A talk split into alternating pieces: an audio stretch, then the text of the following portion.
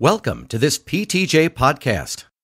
PTJ is the official publication of the American Physical Therapy Association.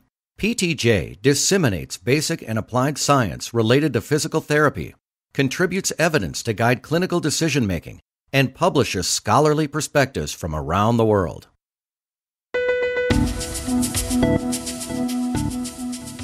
The following is the audio podcast of the Enhancing Clinical Practice Through Psychosocial Perspectives in the Management of Low Back Pain Symposium, recorded at APTA's Combined Sections meeting on February 11th, 2011, in New Orleans, Louisiana.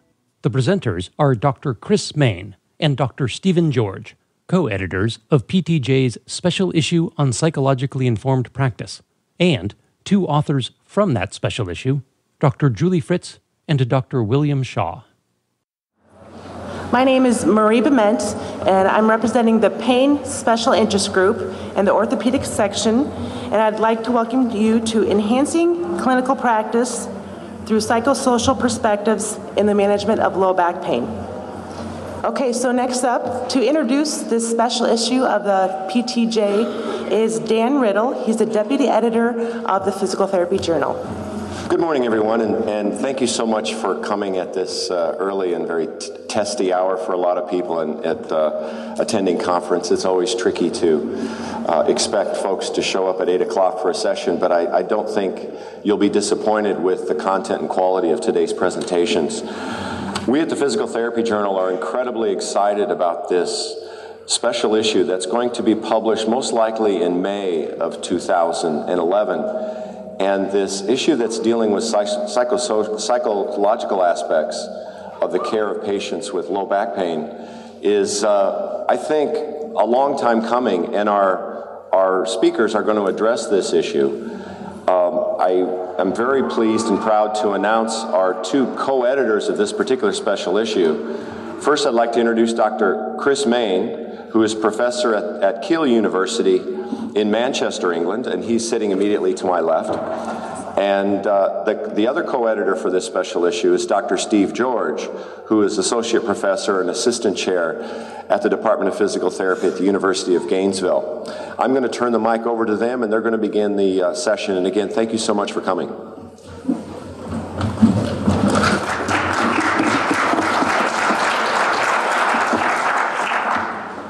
Thank you, Dan, and thank you everyone for coming. It is indeed a difficult time in the morning, although it's actually 2 p.m. in the UK. Well, greetings from the UK. Um, it's always a pleasure to be invited to anything, and to be asked to come to New Orleans is a truly special treat. Keele University is in the middle of England, uh, sort of between Birmingham and Manchester, and it's the biggest rural campus uh, in the United Kingdom. And this is the primary care medical centre down here, uh, where, where I work. Reasons for producing a special issue? Well, there's increasing evidence that psychosocial factors are associated with outcome of physical therapy. And there's been some evidence for efficacy of cognitive behavioral approaches to treatment. And increasingly, this has led us to focus on the development of psychologically oriented pain management. And a particular impetus towards secondary prevention because as you will hear in the later, uh, paper, uh, later sessions this morning, um, we now know quite a lot about the sort of people uh, that are going to end up in difficulty. So there's an attractiveness of thinking in terms of an integrated biopsychosocial framework because of the potential for identifying those at risk of poor outcome. There's an opportunity to improve outcome of PT by addressing obstacles to recovery within clinical management. So the challenge really is to develop a new approach trying to integrate psychosocial and biomedical perspectives. These are the contents of the special issue, which uh, Dr. Riddle said is coming out um, in May, although maybe out electronically before then. And you can cast your eye down, you can see the sorted papers. Now, we're only able today to present a selection and some of the flavour of what will be in the special issue. Um, that's the first half of them and then the second half are here. So um, the four of us uh, uh, that are presenting have been asked to focus on particular aspects of it, ranging from overall perspectives to some, methodo- uh, some methodology. So the structure of the symposium, first of all, um, Steve and I are presenting uh, on behalf of all authors of the paper and uh, Bill and uh, Julie Fritz, who will be here shortly, uh, are joining us in this task. We've had to be selective. We can't talk about everything. But we tried to crystallize uh, this uh, session around five key themes within an overall framework. Unfortunately, you've got to listen to me again next in terms of an overview of psychological processes and models. Then, issues using psychological factors to predict outcome. Uh, Julie Fritz uh, will be joining us in a few minutes. Uh, Stephen George is then going to talk about early identification of risk factors and, and talking a little bit about the sort of interventions uh, that, that, have been attempted. And we get Bill Shaw to talk particularly about addressing occupational factors in PT practice. And then uh, we go on to Stephen again talking about uh, integration of psychosocial principles into PT practice with a particular emphasis on education, training, and implementation. Some of the real channel- challenges that I think we need to face if we're going to change the way clinical service is delivered. So, the principal features we're trying to suggest a new approach to PT. It is evolutionary rather than revolutionary, of course, and it developed from the biomedical model. And it really is focusing on a systematic rather than haphazard attention to psychosocial factors. We're trying to stake out a middle way between a narrow biomedical focus and full blown CBT as found in the treatment of mental illness. But it's really derived from an evidence based normal psychology of reactions to back pain. We're not talking about strange or weird people, apart from my good self. We're talking about uh, the normal psychology of how people react to pain and, and its limitations. So the concept of psychologically informed practice offers, we would argue, a more effective patient centered approach to clinical management. It's not psychotherapy, it's perhaps a sort of psychophysiotherapy, if you like. We not to be confused with psychochiropody, which is opening your mouth and putting your foot in it. So the presenting authors, Julie Fritz uh, and Steve George, are distinguished uh, physical therapists, both from a clinical and a research background. And all you need to do is Google either of them, and you'll see what a tremendous contribution they've made to the profession. Bill Shaw equally has taught me everything that I know about occupational factors uh, in, and their importance in thinking about return to work and what goes on in the workplace. And then there's myself, and of course I'm really smart because I've got three even smarter people uh, following me in, in this symposium. Acknowledgements. PTJ and editorial board for accepting our proposal for a special issue. It was floated as a very tentative idea, and we've been absolutely delighted in the enthusiasm and support that we've received. So, Becky Craik, Dan Riddle, Jan Reynolds, encouragement, wisdom, forbearance, and all the special issue authors, of course, whom the four presenters here, we're trying to do our best to represent what they've, they've given us. And obviously, we have to acknowledge our many colleagues who've stimulated our little grey cells uh, over many years. My personal thanks above all to Stephen George, not only for a massive amount of work on this issue, but for his focus, professionalism, and unfailing good humour. It would not have been possible to do this without Steve. So, thank you for coming to the symposium. And now I'm going to introduce myself to give the next talk. Okay. Well, I'm going to start the session really by talking about psychosocial processes and models. This is a little bit of background because uh, not all physical therapists have come across uh, some of the jargon uh, that you find in the literature. So we're going to take you through some of the perspectives that you commonly find. We'll, I'll start talking about psychological influences on the experience of pain, functional disability in response to treatment. I'll talk about the nature of psychological processes and particularly how cognitions, emotions, and pain behavior link up together. And then, following the, uh, the chapter, uh, uh, Steve Linton and Bill Shaw, I'll be talking about five common models uh, that you'll find in the literature which have tried to address the issue of how people respond to pain and how disability develops. So, we're really talking about development of a patient centered approach, and I'll finish off just with giving you a taste of some guiding principles that have been outlined at the end of the chapter Although I don't have time to go into all the details and solutions that are presented, you'll have to wait for that coming online in a few weeks. And this presentation will finish by talking a little bit about the concept of yellow flags, which a number of us developed some years ago, uh, how we got involved in looking at psychosocial factors, um, where the research started, uh, and where it sort of ended up, if you will. So to begin then, psychological influences on pain disability in response to treatment. Well, the experience of pain is shaped by a host of psychological factors related to physiological processes and importantly shaped by previous experience. It has important survival value. The psychological factors impact on every aspect of the pain experience and on the development of pain associated limitations. So there are attractive potential targets in the context of secondary prevention. And PTs, of course, are aware of the potential importance of such factors, but typically they don't distinguish evidence based from non evidence based factors.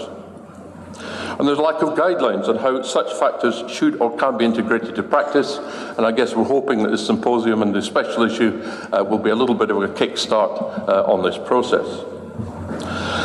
I'm just thinking a little bit about the sort of the overall framework. We think about nociceptive stimulus, um, uh, uh, we become aware of it, uh, we attend to it, we interpret it, and we cope with it in some sort of ways.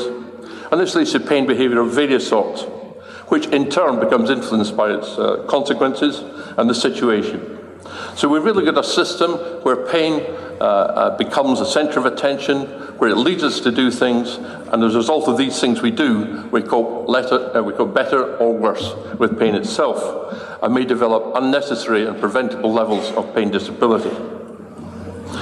What about psychological processes? Well, first of all, we can think of them as a sequence of events. And it's perhaps helpful to view them as a series of linked processes comprising the initial awareness of pain, the cognitive processes, beliefs, its appraisal, its interpretation, what does it mean? And how does it lead to the response to pain, the pain behavior that we see? But we can also think about them as consisting of interlocking mechanisms. Attention to pain may be linked to fear, anxiety, vigilance, and the influence of memory. If you've had a very bad pain experience in the past, uh, you've, you've really you know, been laid up with your back, uh, if it occurs again in the future or you start to get symptoms, you begin to worry that things are going to be as they were. So the influence of memory is very important. But particularly, we're interested in the cognitive interpretation, the beliefs and attitudes. You all heard about the difference between hurting and harming, and people may misunderstand the value of rest. Expectations about the course of pain and outcome of treatment, we know, are predictive of both the development of persistent pain and the development of higher levels of pain associated limitations. And we can think in terms of a number of cognitive sets, ways that people think, both helpful and unhelpful, uh, such as catastrophizing and worrying about unnecessarily and inappropriately about ending up in a wheelchair. And of course, the influence of emotions, which are predictive of the pain response and outcome. Emotions and mood we can think about them as central amplifiers to the pain experience. And typically, when we try to understand patients that come to see us in the clinic, um, we're persuaded to ask a lot about the details of the characteristics of the pain itself, the pain pattern, uh, and, and, how people are coping with the pain. And we may fail to pick up some very real concerns and anxieties, which is actually driving what they do. We've gone a long way from Descartes and his ideas about pain, uh, where the, it was assumed that the brain was a kind of passive relay station. We now know that the brain is very active, and indeed, from the point of nociception onwards, a whole cascade of events follow. And this is a slide uh, uh, lent to me by uh, one of my colleagues, Irene Tracey in England, who's done some wonderful uh, functional MRI work and uh, on this slide, she really depicts how uh, the nociceptive input comes in through the fibers and is then modulated um, in the brain. And all sorts of things happen which lead ultimately to the pain experience. We can think of the cognitive sets, the context in terms of beliefs, expectations. We can think of the influence of mood. And of course, we're increasingly understanding that it's doesn't occur in the abstract. There's actually physiological and biochemical processes underlying this. Take home message the brain is active, not passive. The experience of back pain cannot be fully understood without including central mechanisms. Cognitive and emotional factors are central to this process, as are their effects on behaviour. And since psychological and behavioural factors are accessible, this is really good news. It offers us new possibilities for treatment and prevention. Well, in terms of psychological processes further, we can think of them as culminating in a behavioural response. And in a way, pain behaviour can be thought of as the public face of pain. It's partly a biological response, escape, but it may generalise through conditioning to other contextual factors. It's influenced also by its consequences, becoming more or less likely in the future, depending on what's happened in the past. And we have the behavioural paradox. We may not be aware of some of these influences on our pain behaviour, but learning paradigms produce tremendous opportunities for change. What about this behavioural legacy? Well, I do have to acknowledge the grandfather of all pain behaviour, Bill Fordyce, who passed away about 15 months ago. He really changed the way we think by getting us to move and think not only about pathology and disease and structure, but actually to pain behaviour itself and the influences on it. So we owe him a considerable debt. What can we do? Man who stands on the hill with mouth open will wait a long time for a roast duck to drop in. There's no point in just waiting to see what happens. We've got to take some action. What about chronic low back pain? Well, we've got acute pain, nociceptive pain, and it can end up in chronic pain, chronic low back pain, fibromyalgia, neuropathic pain, all different mechanisms, obviously. We're really interested in what happens between the acute pain and the chronic pain stage. And uh, really, where psychological informed reactivation and practice sits is in this middle, is in this middle ground. So there have been a number of models uh, that have been put together and are detailed in the chapter uh, for the development of persisting pain problems the fear avoidance model, stress diathesis model. You don't want to say that when you've had too much to drink the night before. The self efficacy model, acceptance and commitment model, and misdirected problem solving. I think that's the story of my life. What about fear avoidance then? The fear avoidance theory has been probably the single most influential theory in the pain field uh, since the gate control theory and it's been advanced to explain how patients with an acute or subacute pain condition might over time end up in a chronic state of depression and disability. And Vlaeyen talked about injury or strain leading to the experience of pain, which in turn, if people start to catastrophize and worry inappropriately, can lead to fear of movement or fear of re injury, can lead to avoidance and stopping doing things because they're afraid of hurting themselves, and you end up with disuse, disability, and depression. In contrast, if the pain experience is dealt with promptly and managed and understood, this reduces the level of fear and exposure, re exposure to the situations that they might, might have become fearful of, and recovery. So, this model really has been one that's been very important, not only in research terms, but also it's got attractiveness uh, to clinicians. Of course, there's an even worse story in the left hand loop here catastrophizing and so forth, avoidance, people become concerned and more aware of symptoms themselves. Uh, and uh, you talked already uh, a, a, couple of minutes ago uh, about the importance of central mechanisms. And uh, sometimes, if we become too hypervigilant and concerned, it can really short circuit uh, adaptive ways of coping with pain. The second model that um, Steve Linton and Bill Shaw uh, uh, drew our attention to in the paper was when low back pain befalls an individual who's already under significant psychological stress or whose coping resources are stretched thin, pain may result in more functional limitations and generate higher levels of emotional distress.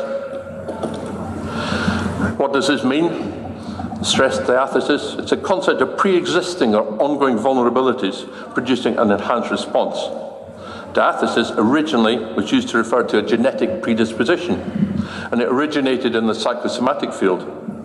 But it has echoes in the stress and life event literature and the concept of vulnerability and risk that you will see dotted around uh, uh, the, the, the, literature.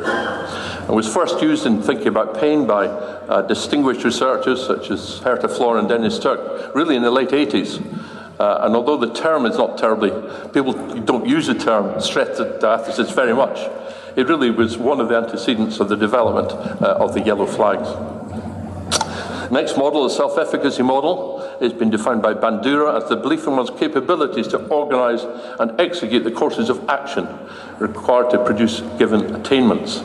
Well, let's try to translate that into English.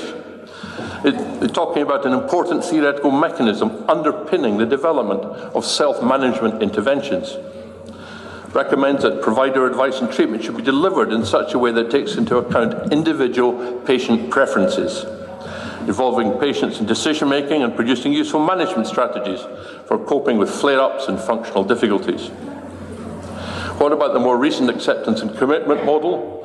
The heart of this model, developed originally by Hayes in 1999, the concept of psychological inflexibility, or inability to persist in or change behavioural patterns that might serve as long term goals or values. And it's become an approach to pain management. The implication of the model for chronic pain is that individuals should reduce futile attempts to avoid and control pain. Focus instead should be on living life to the fullest, participating in value activities, and pursuing personally relevant goals and this is just so aspirational, you can't believe it. A little bit more then about acceptance and commitment. Similarities to cognitive behavioural therapy and the focus on behaviour change. The main difference is on the role of cognitive factors and how they might be ad- uh, addressed as mechanisms associated with the therapeutic response. There's some evidence in chronic pain patients that accepting acceptance leads to less emotional distress and higher physical functioning. And currently it's receiving quite a lot of research interest seems better suited for tertiary rehab than secondary prevention, but there are trials at the moment ongoing in this therapeutic approach in the context of secondary prevention. And finally, there's a misdirected problem solving model, which is described in more detail in the paper than I can go into today. But if you just look at some of these links, uh, Crombez and his colleagues, distinguished psychologists, pain psychologists, have been looking at in experimental studies of the sort of ways that pain affects thinking, the sort of role of worry and emotion, and how sometimes people get stuck in kind of feedback loops, uh, uh, which really become quite unhelpful uh, in dealing with a pain problem. Misdirected problem solving, the model suggests that worries about pain, such as catastrophizing, are the product of a human disposition and probably an evolutionary advantage to solve problems by verbally ruminating on possible negative outcomes and plotting methods of avoidance or escape. Based on a lot of experimental work into the relationship between worry and pain, and perhaps explains why persistent pain repeatedly interrupts attention, fuels worries about negative consequences, and produces hypervigilance, over concern about pain and repeated efforts to alleviate the pain, even when there's no belief that a solution exists. So its specific role in secondary prevention is still to be established, but the, the overall construct, I think, is, is helpful in understanding the sort of mess that patients sometimes get into. And to almost conclude, uh, the end of the, uh, the paper, um, Stephen and Bill have produced a number of guiding principles and some commentary on this, which I don't have time to get into. Um, but talking about a number of the important factors that we should bear in mind. And the first point is that psychological factors are not routinely assessed, but persistent pain has emotional and behavioural consequences. Depression makes pain more difficult to deal with. And of course, one of the most effective treatments for depression is showing people how to cope with pain. Persistent pain can lead to hypervigilance and avoidance, for which simple distraction is not effective. And there are wide individual differences in attitudes and belief, and that's why you have to start by really finding out where the patient's at before you start uh, advising them about what to do. Personal expectations are quite strong predictors of outcome. And catastrophization is an important predictor of pain persistence and clinical outcome. There's been a lot of uh, research done into this construct, and probably after fear, catastrophization uh, is the most important uh, uh, psychological variable that reflects pain and disability. There's some evidence, as I said, that personal acceptance and commitment is associated with better outcome in chronic pain. And psychosocial obstacles may also constitute barriers to return to work, as Bill Shaw is going to uh, present to us uh, shortly. And they've suggested that with proper support and training, these psychological factors can be incorporated into conventional treatment methods, and that's really the whole tenor of this special issue. Well, finally, talking a little bit about yellow flags. This is a monograph that was produced to try to uh, encapsulate what we knew at that time about psychosocial factors. Psychosocial referring to the interaction between the person and their environment and their influences on behaviour. We developed them originally in uh, 1997 and in this little monograph, we addressed beliefs, behaviours, and emotional responses likely to identi- uh, identifying them uh, to be helpful in developing long term problems. Contained both health and occupational elements. It took me a long time to get that yellow flag to fly. Let me tell you, I hope you appreciate this. Original monograph included a screening tool, a questionnaire, Linton and Halldén questionnaire, which has been later developed into the Örebro questionnaire, assessment guidelines based on stem leaf prompts, and 12 management recommendations, which I thought were pretty neat and nobody ever talks about. Why were they developed? Well, in the early mid 90s in New Zealand, the costs of musculoskeletal problems and low back pain in particular were becoming a major problem because patients had a legal entitlement to as much treatment as they requested following a self defined musculoskeletal accident. Physiotherapists and chiropractors in particular were offering massive numbers of treatment sessions. I interviewed one patient that had over 500 physiotherapy treatments. And the cost of chronic low back pain was bankrupting the New Zealand Accident and Compensation Corporation. The key question is why were so many cases becoming chronic, so disabled and not returning to work? Was there any way of preventing this? So Nick Kendall, a senior lecturer at the University of Otago and pain psychologist, was asked to help the corporation investigate the problem when he roped in Steve Linton from Sweden and myself from the UK. This led to the birth of the yellow flags, which I'll give you an insight into. First thing is, it happened in New Zealand. Land of Lord of the Rings. And Nick and I, uh, in a couple of days off, went up to the Maruia Thermal Springs in the Southern Alps. Volcanic area. Thermal mineral water. We were there for a couple of days with several bottles of fine New Zealand wine. To an interesting chemical reaction.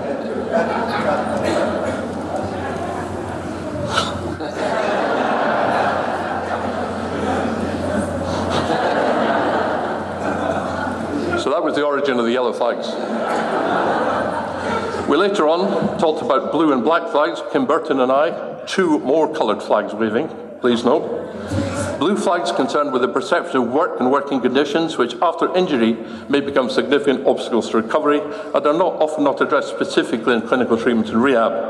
And black flags were objective working characteristics and conditions. So we made a differentiation between the clinical yellow flags and the occupational factors. And this was summarised a couple of years ago in a monograph that was an update of the 1997 one. And here we talked about the need to consider person factors, the psychosocial factors associated with unfavourable outcomes, the ones I've just told you about, and with the transition to persistent pain and disability. Also look at workplace factors stemming largely from perceptions about the relationship between work and health, associated with a reduction in the ability to work in prolonged absence, and Bill uh, Shaw is going to present to us on that. And finally, black flags, the wider systems and contexts in which the person functions, entitlements to health care, um, building issues. They may operate at a society level or the workplace, and they're important because sometimes they can block uh, recovery to work while pe- if people are still symptomatic. So, in conclusion, the nature assessment and management of these factors are now going to be addressed by my colleagues. And consideration will be given both to the methodological challenges in linking risk assessment with intervention, but also the practical difficulties of developing and implementing psychology, uh, psychologically informed practice. And it's now my great pleasure to hand over to Julie Fritz, which is one of the most, who's one of the most distinguished clinical and research uh, physical therapists.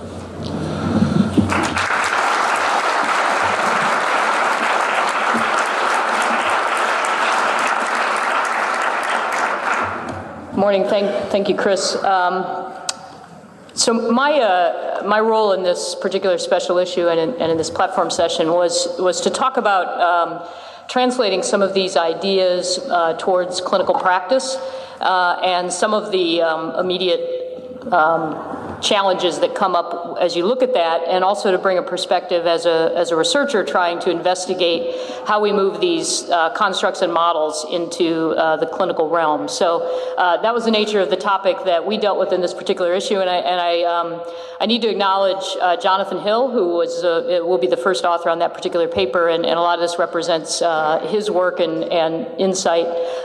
he's a researcher at the University of Keele, wasn't able to be here, so I'm going to speak to these ideas in, in, in his stead.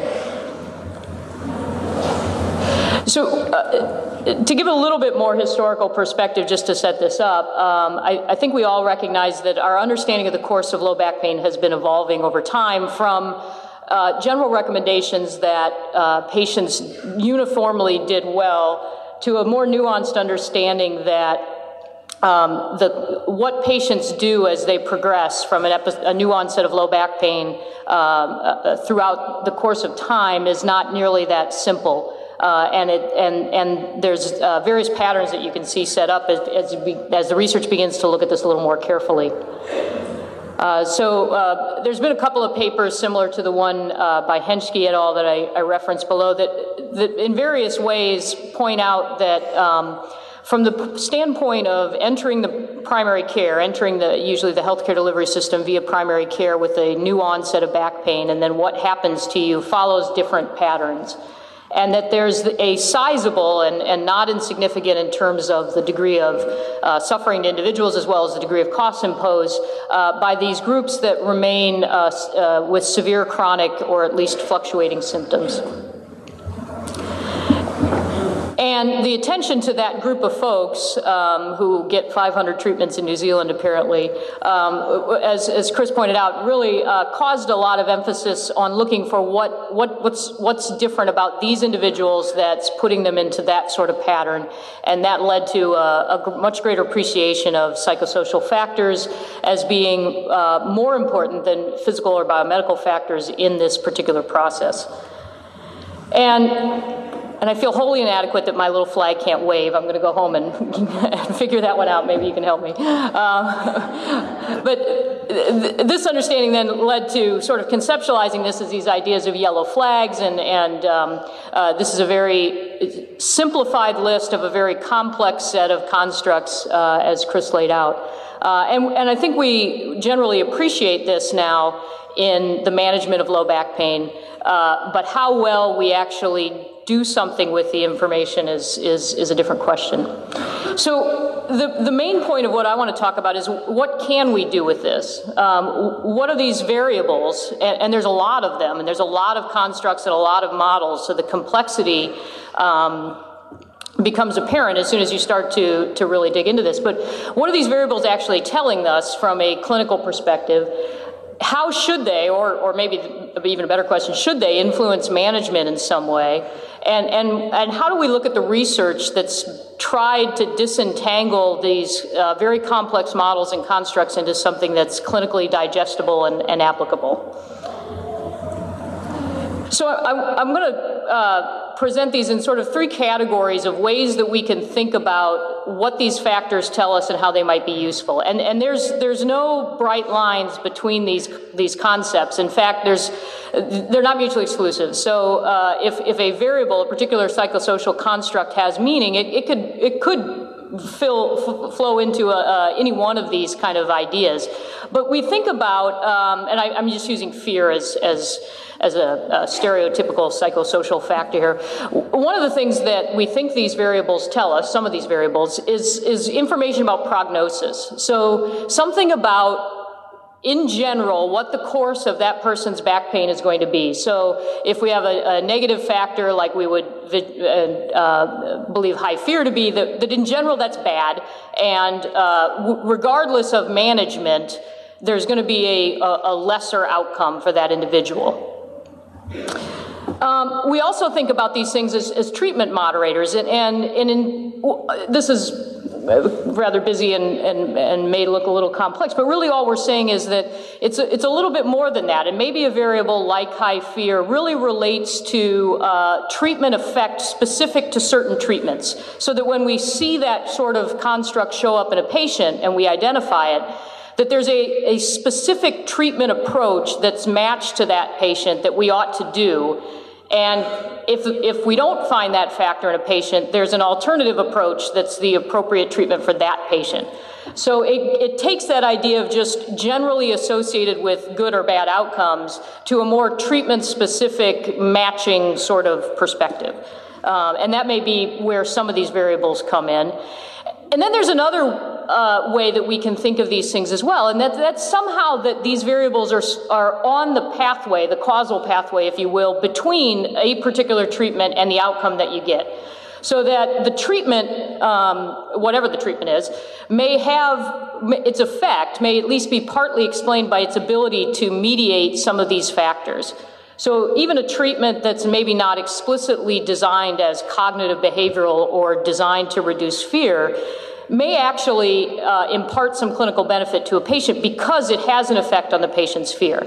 Uh, and we would call that kind of variable a, a, treatment mediator. And again, these are not mutually exclusive, but there are ways to begin to think about these factors and then. Um, as we talk about these different uh, factors and what the research can tell us a little bit, uh, the other part is then okay. Well, these, if if if a certain factor falls into one or all of these categories, the clinical response to that information would, would be a little bit different. So we'll try to tease that out. So if we have prognostic factors, things that are just, it's generally good or it's generally bad to have this or, or not have this, uh, we generally think about those sorts of, of items as screening items because they tell us something about where a patient is likely to end up. Uh, and that may tell us something about the general strategy of how we want to manage that patient. Uh, so if we uh, identify a patient who has a real absence of, of negative risk factors for, uh, with respect to prognosis, the general wisdom would say uh, intervention should be minimal uh, because to do otherwise would at least be wasteful, if not potentially confounding that sort of prognosis. When we identify things that are treatment moderators, we're really talking now about something at a little more uh, granular level in clinical practice and with respect to actually making treatment decisions. So that uh, these would be variables that might be part of a clinical ex- evaluation, which would begin to point to a more specific uh, treatment protocol for that patient as opposed to sort of a general management strategy. Um, so I'm going to label that as some kind of treatment decision aid.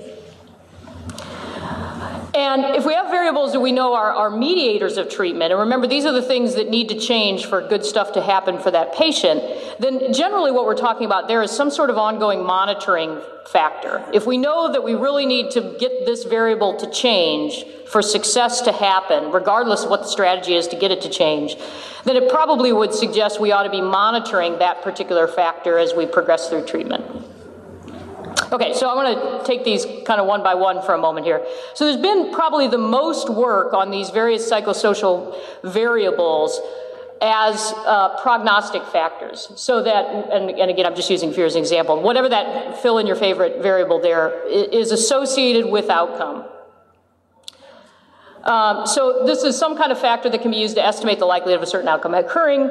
Uh, as we mentioned, this is, this is relevant for understanding the likely course of back pain, and it has implications from a clinical perspective for education and counseling of the patient, uh, perhaps resource management, as well as um, management strategies for the individual, as well as monitoring based on expectations for what's likely to happen.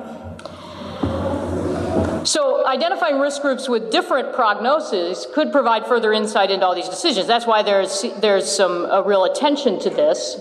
Um, and as we mentioned.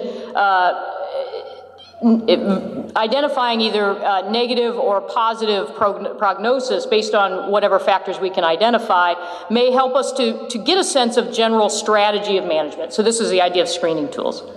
So, let me try to illustrate this in a way that um, may or may not help at all. Um, this is a little nomogram of uh, uh, relative risk reduction and number needed to treat, which gives you a sense of how impactful a treatment is. So think of a theoretically average back pain patient, um, and the value of a brief um, intervention educational strategy designed to reduce fear and set more positive expectations that was studied a few years ago by uh, von Korff. So, from, I'm, I'm, going to take that group from Henschke's study of severe chronic symptoms uh, post onset of back pain, and, and she put it at 21%. So, if we say the average back pain patient has a 21% risk of going that route, um, the value of this brief educational intervention, at least according to von Korff's article, was a relative risk reduction in, in that bad outcome of about 22% which uh, gives you a number needed to treat of 17. If you don't understand numbers needed to treat, um, you're not alone. Uh, I don't understand them completely either, but uh, suffice it to say, bigger is a less effective treatment. So this would suggest this particular treatment has an impact, and depending on how you interpret that number needed to treat, it's not huge, but it helps. Um, so if we give this management strategy to the average person, we kind of get this. Um, now, if we identify through some kind of screening mechanism that a person has an increased risk, uh, I, and I just um, use 50% for ease. Uh, and we still have a treatment that has this particular treatment effect that isn't changed by the fact of the person's uh, increased risk level. It still is what it is, and it has this particular effect. Now the number needed to treat goes down. And again, all you need to know about this is it's, it's, suggesting that this management strategy has a bigger impact when delivered to high risk patients because of this level of pre treatment risk of going down a bad path. Uh, and, and this is the kind of information that we think screening tools give us. If we have treatments that we know have an effect, that's not necessarily moderated by the level of risk at baseline, then we ought to apply them to the high risk patients because uh, if they still manifest that same effect, then uh, they'll help, they'll have a bigger impact in that higher risk group. So, what are these prognostic factors? Um, well, uh, this is uh, information I took from a recent um, systematic review by Jill Hayden looking at prognostic studies for back pain, which I found very helpful. And, and she pointed out that there's been, she broke the types of studies of prognosis into a couple of different categories. And most of the studies of prognosis she labeled as explanatory, and I think accurately so, which basically do something like this. The, you take people with back pain, uh, they may be acute, they may be chronic, some, somewhere along the line. Uh, define an outcome of interest, return to work, disabling back pain, progressing to surgery, what have you.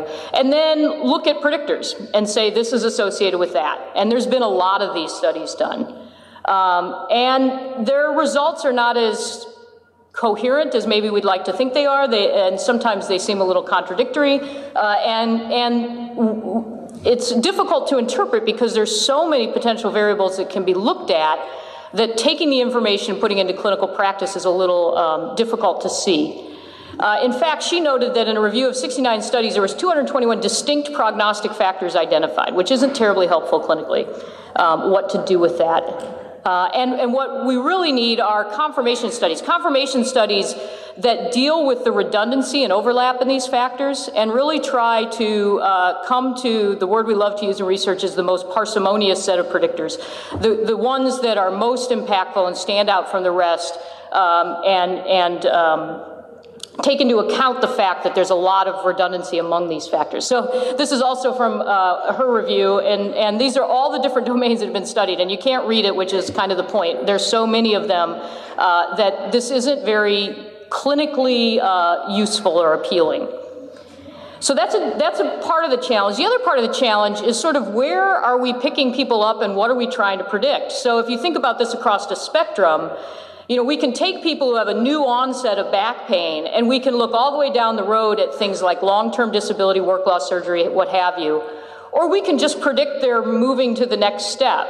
Uh, or we could start people at that step and then look at those various transitions. So this is part of the complexity is the variables that are risk factors for one transition may not be variables for the next transition. And that's not always um, dealt with well in research. We sort of think of a bad thing happening is sort of the same across this whole spectrum.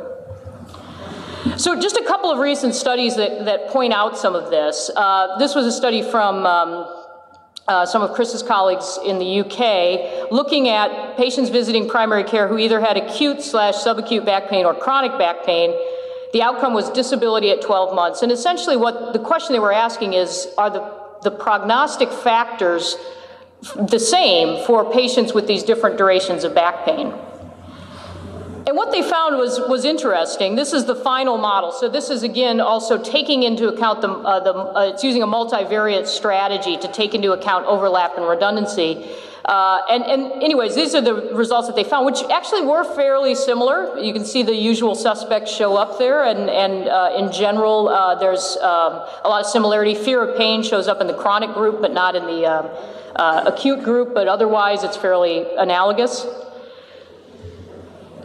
But the other thing they point out is that baseline disability explained the largest proportion of variability in both groups, and any additional prognostic factor only explained a couple percentage points of additional variance. So they had a large sample, which is nice, uh, but what that allows is for things that explain a relatively small, maybe even clinically insignificant part of the variability and outcome to enter in statistically to a model. And that um, is something that we need to, to, take into account in terms of the clinical utility of, of these particular variables.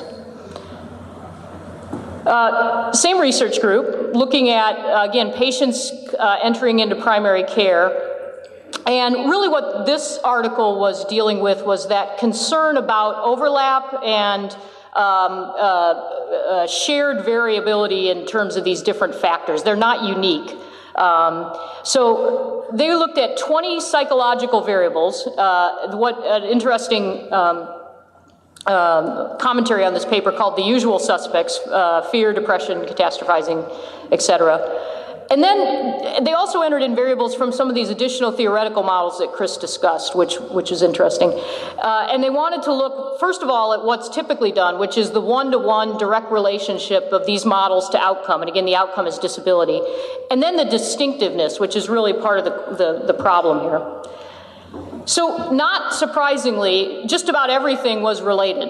Um, only two of the 20 variables, uh, all but two of the 20 variables, had significant correlations with outcome at six months. Uh, that's not very helpful clinically. Four constructs were distinct predictors, and you can see them listed there. And what's absent is some of the usual suspects, um, and explained a fairly high amount of the variability, which is, is encouraging.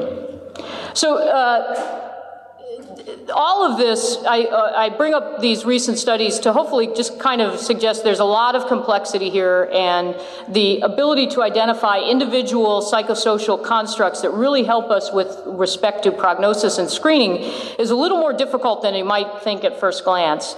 And this particular uh, systematic review in JAMA was recently published last year, uh, and was reviewing all of these various factors, which was helpful. Um, but the reason that I bring it up here is that they make the point in their discussion, and I think this is where some of the research is going, is that because of the difficulty with individual risk factors, uh, prediction instruments that are multivariate uh, may conceptually seem like they ought to be more helpful for identifying patients who are at risk, that take these various constructs and somehow put them together. Uh, but we don't have a, there's, there's been several of these instruments proposed, but we don't have a lot of insight into which ones are most effective and um, how to use them. So I don't want to go into a long uh, discussion about these various instruments. These are four that you may have uh, come across if you look at this literature. The last two are probably, uh, well, the, the, the Örebro is probably the most researched prediction tool. Uh, the StartBack screening tool is one that, um, that I've done a little bit of research with along with, with Steve and some other colleagues, uh, and that is, is at least intriguing in terms of its potential to maybe fill this role, so I'll just briefly mention it. Uh, the Örebro questionnaire, uh, 21 items, uh, some various cutoffs have been proposed. The specifics of this are a little beyond what I want to get into, uh, except to say it's it's kind of clunky, um, for lack of a better word. It's it, 21 items is a lot. It's it's a bit um, involved, and uh, screening tools the the simpler the better, as long as you don't lose accuracy.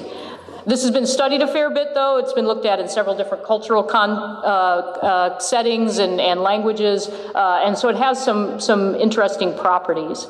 Uh, the StartBack tool is designed for a, a similar purpose uh, of putting together risk factors uh, across domains to stratify patients into risk categories low, medium, high in terms of their risk for a bad outcome um, uh, non-recovery.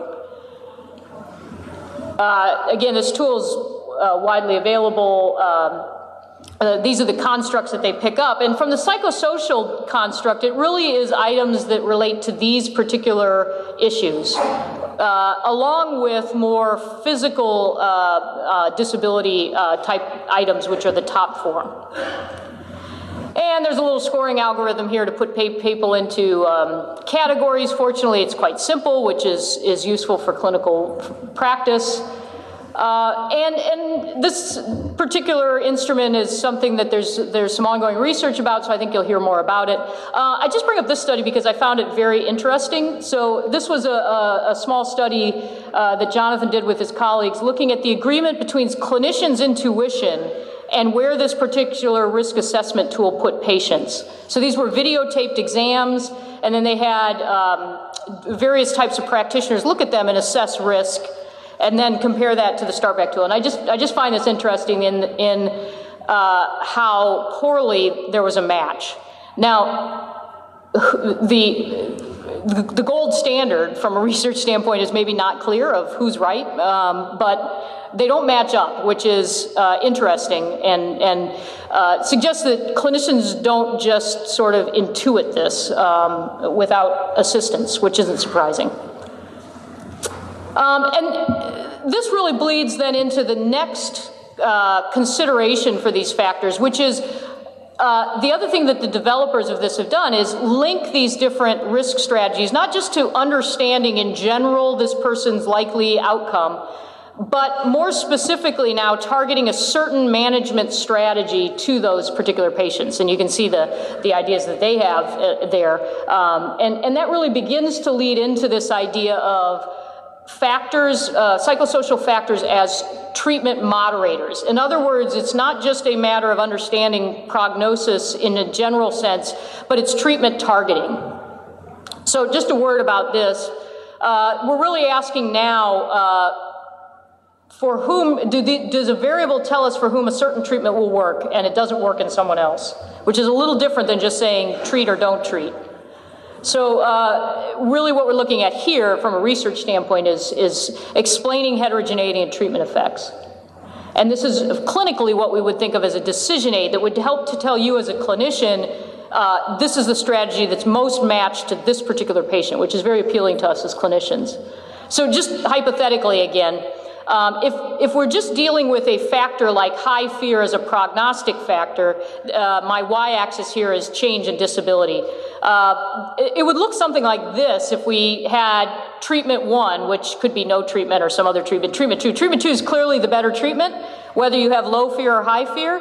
Um, and, and there may be a greater desire to use it in a, in a patient with high fear because of the low outcome or the low likelihood of success with uh, the, the standard treatment versus something that looks like this, where uh, there's a statistically we, we, this is an interaction. So uh, if you have low fear in my little theoretical, and this can work all sorts of different ways, but the key thing here is that the lines cross. Um, so if you have low fear in this particular theoretical example, it really doesn't matter what you do, but it does if you have high fear, and there's a clear treatment choice that's better. Okay, so there's lots of statistical considerations that go into uh, teasing this out. It's a little complicated. But what we have to be a little bit careful about as researchers is not just looking at one treatment and identifying predictors of effect, and then separately looking at another treatment, identifying uh, factors related to success, and then somehow pulling that together and saying we understand what these moderators are. So, this is an example of what we have to be a little bit cautious about. This was a randomized trial uh, done a few years ago with um, patients with subacute back pain, usual care versus a minimum intervention, which was a, again, cognitive behaviorally designed, problem solving sort of uh, treatment. And what the authors of this paper did is look independently within these two arms of the study and say what factors was treatment success associated with. Um, and there's some things here that have intuitive appeal, and they may, may be tapping into something that's really accurate. But as a research strategy, this is a little uh, less than ideal. Okay, so before we look at a couple of, of, studies that have done it a little bit more the appropriate way, at least statistically, what treatments are we talking about um, targeting? And I'll just kind of categorize them into mostly educational interventions, which is uh, the examples that I've used, uh, versus uh, more exercise based interventions with cognitive behavioral principles integrated. And, and in general, uh, these fall into categories of graded exposure and graded activity, and, and we'll uh, get into that a little bit more later. But um, those are the kind of treatments that we're looking at. Do these treatments even work? This was a recent um, systematic review in the Physical Therapy Journal. Uh, and the bottom line was, if you look at uh, what new information does this give us, they basically said not really much better than just sort of general good exercise. And then that raises the question immediately from clinicians and from researchers as well okay, but can we target it to the people who really need it? And that's what we're talking about here. So this was a study that uh, Steve did a few years ago, and, and it tries to get at that idea. And it, it's another one of those things that's really appealing as a researcher to say we can target these treatments, and then sometimes we start looking at it and it's not as easy as we think. So this was patients with acute, subacute back pain. Basically, they got the same treatment in terms of the, the type of exercise they were doing. It was whether or not the exercise was guided by cognitive behavioral principles that was the real difference. Um, there was no main effect for treatment.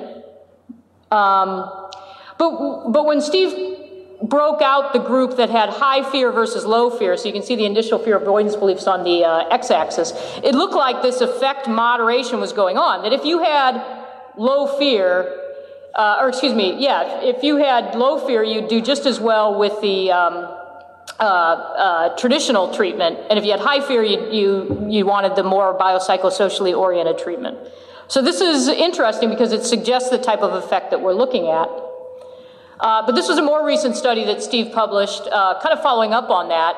Um, and looking at now two different types of psychosocially oriented exercise treatment versus uh, a typical exercise treatment. Uh, and in general, what they found was a lack of uh, effect based on baseline levels of these proposed moderators, so high fear or low fear. So it, it and, and, this um, raises the question about whether or not uh, targeting these treat tar- if, we, if we're doing good standard exercise treatment, whether or not adding these these uh, specifically psychologically uh, uh, oriented treatments adds additional benefit, even when we target it to the people who seem like they ought to be able to benefit most. Now, but this leads into my next question, which is another interesting thing that Steve pointed out here is that despite the fact that there really wasn't a treatment effect, the change in pain overall in six months was explained by changes in fear of uh, uh, fear avoidance beliefs and pain catastrophizing. So it may it may not. It, the results wouldn't suggest that these variables aren't relevant. They just might not be subgrouping variables. They may be treatment targets uh, through whatever mechanism works best. And that really goes to this issue of a treatment mediator. That maybe what we do for treatment isn't nearly as important as that, it, except that it be able to change these particular variables. So this is mediation in a statistical sense, uh, where mediator variables are thought to be part of the mechanism by which treatment impacts outcome, any treatment. Um, so the effective treatment goes through this pathway where it has to change that intermediate step, and then you get a better outcome. Uh, and this would really be a question of treatment monitoring. And this hasn't been studied nearly as much as some of the other uh, approaches that we've looked at, but uh, this was a, uh, an interesting paper uh, published a few years ago looking at patients with chronic low back pain. They were participants in a randomized trial. Uh, and similar to what Steve found, changes in pain catastrophizing were a mediator. Uh, there wasn't a main effect for treatment, but uh, changing pain catastrophizing was important, however, you managed to do it. And, and this was consistent with studies in the literature on co- cognitive behavioral treatment for other conditions other than back pain. Um, so, I, and I just thought their, their conclusion was, was useful in, in explaining what we're talking about here that treatment elements that do not deliberately target cognitive factors may be effective via co- uh, psychosocial mechanisms because of this idea of mediation. And, and, this is intriguing for us to continue to, to look at. So I'll just leave you with this model and thinking about what do we do with this information. Um, and how do we use it clinically? There's a lot more research that needs to be done. Uh, and thanks for your attention.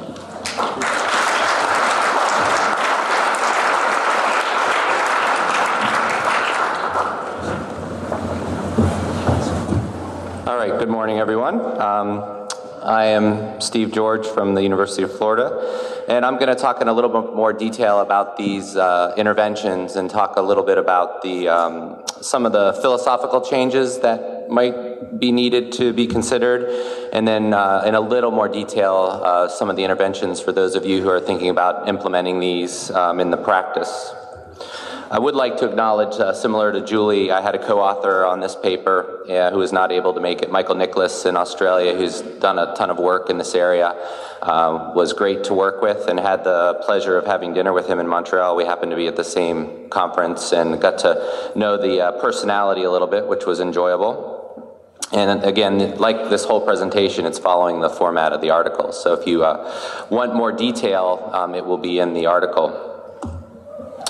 So, as I mentioned, I'm going to talk a little bit about the differences because uh, we do talk to um, PTs and do training with physical therapists. And uh, some of this is, I think, really intuitive for those who notice these things in the clinic, the psychosocial aspect. But there are some lessons that we were taught quite well in our entry level training that um, you have to be willing to maybe put those to the side or not view that as the primary way. And, and one of the ways I start thinking about this is the difference between pain relief and pain management, and we'll talk a little bit more about that. Um, then we'll get into some of the philosophy of current pain management, and then I will talk about some specific intervention approaches if everybody's in agreement with that, then I'll, I'll move forward. So, so pain relief is, is really how I was taught. So I'm assuming I was taught like most of you were taught.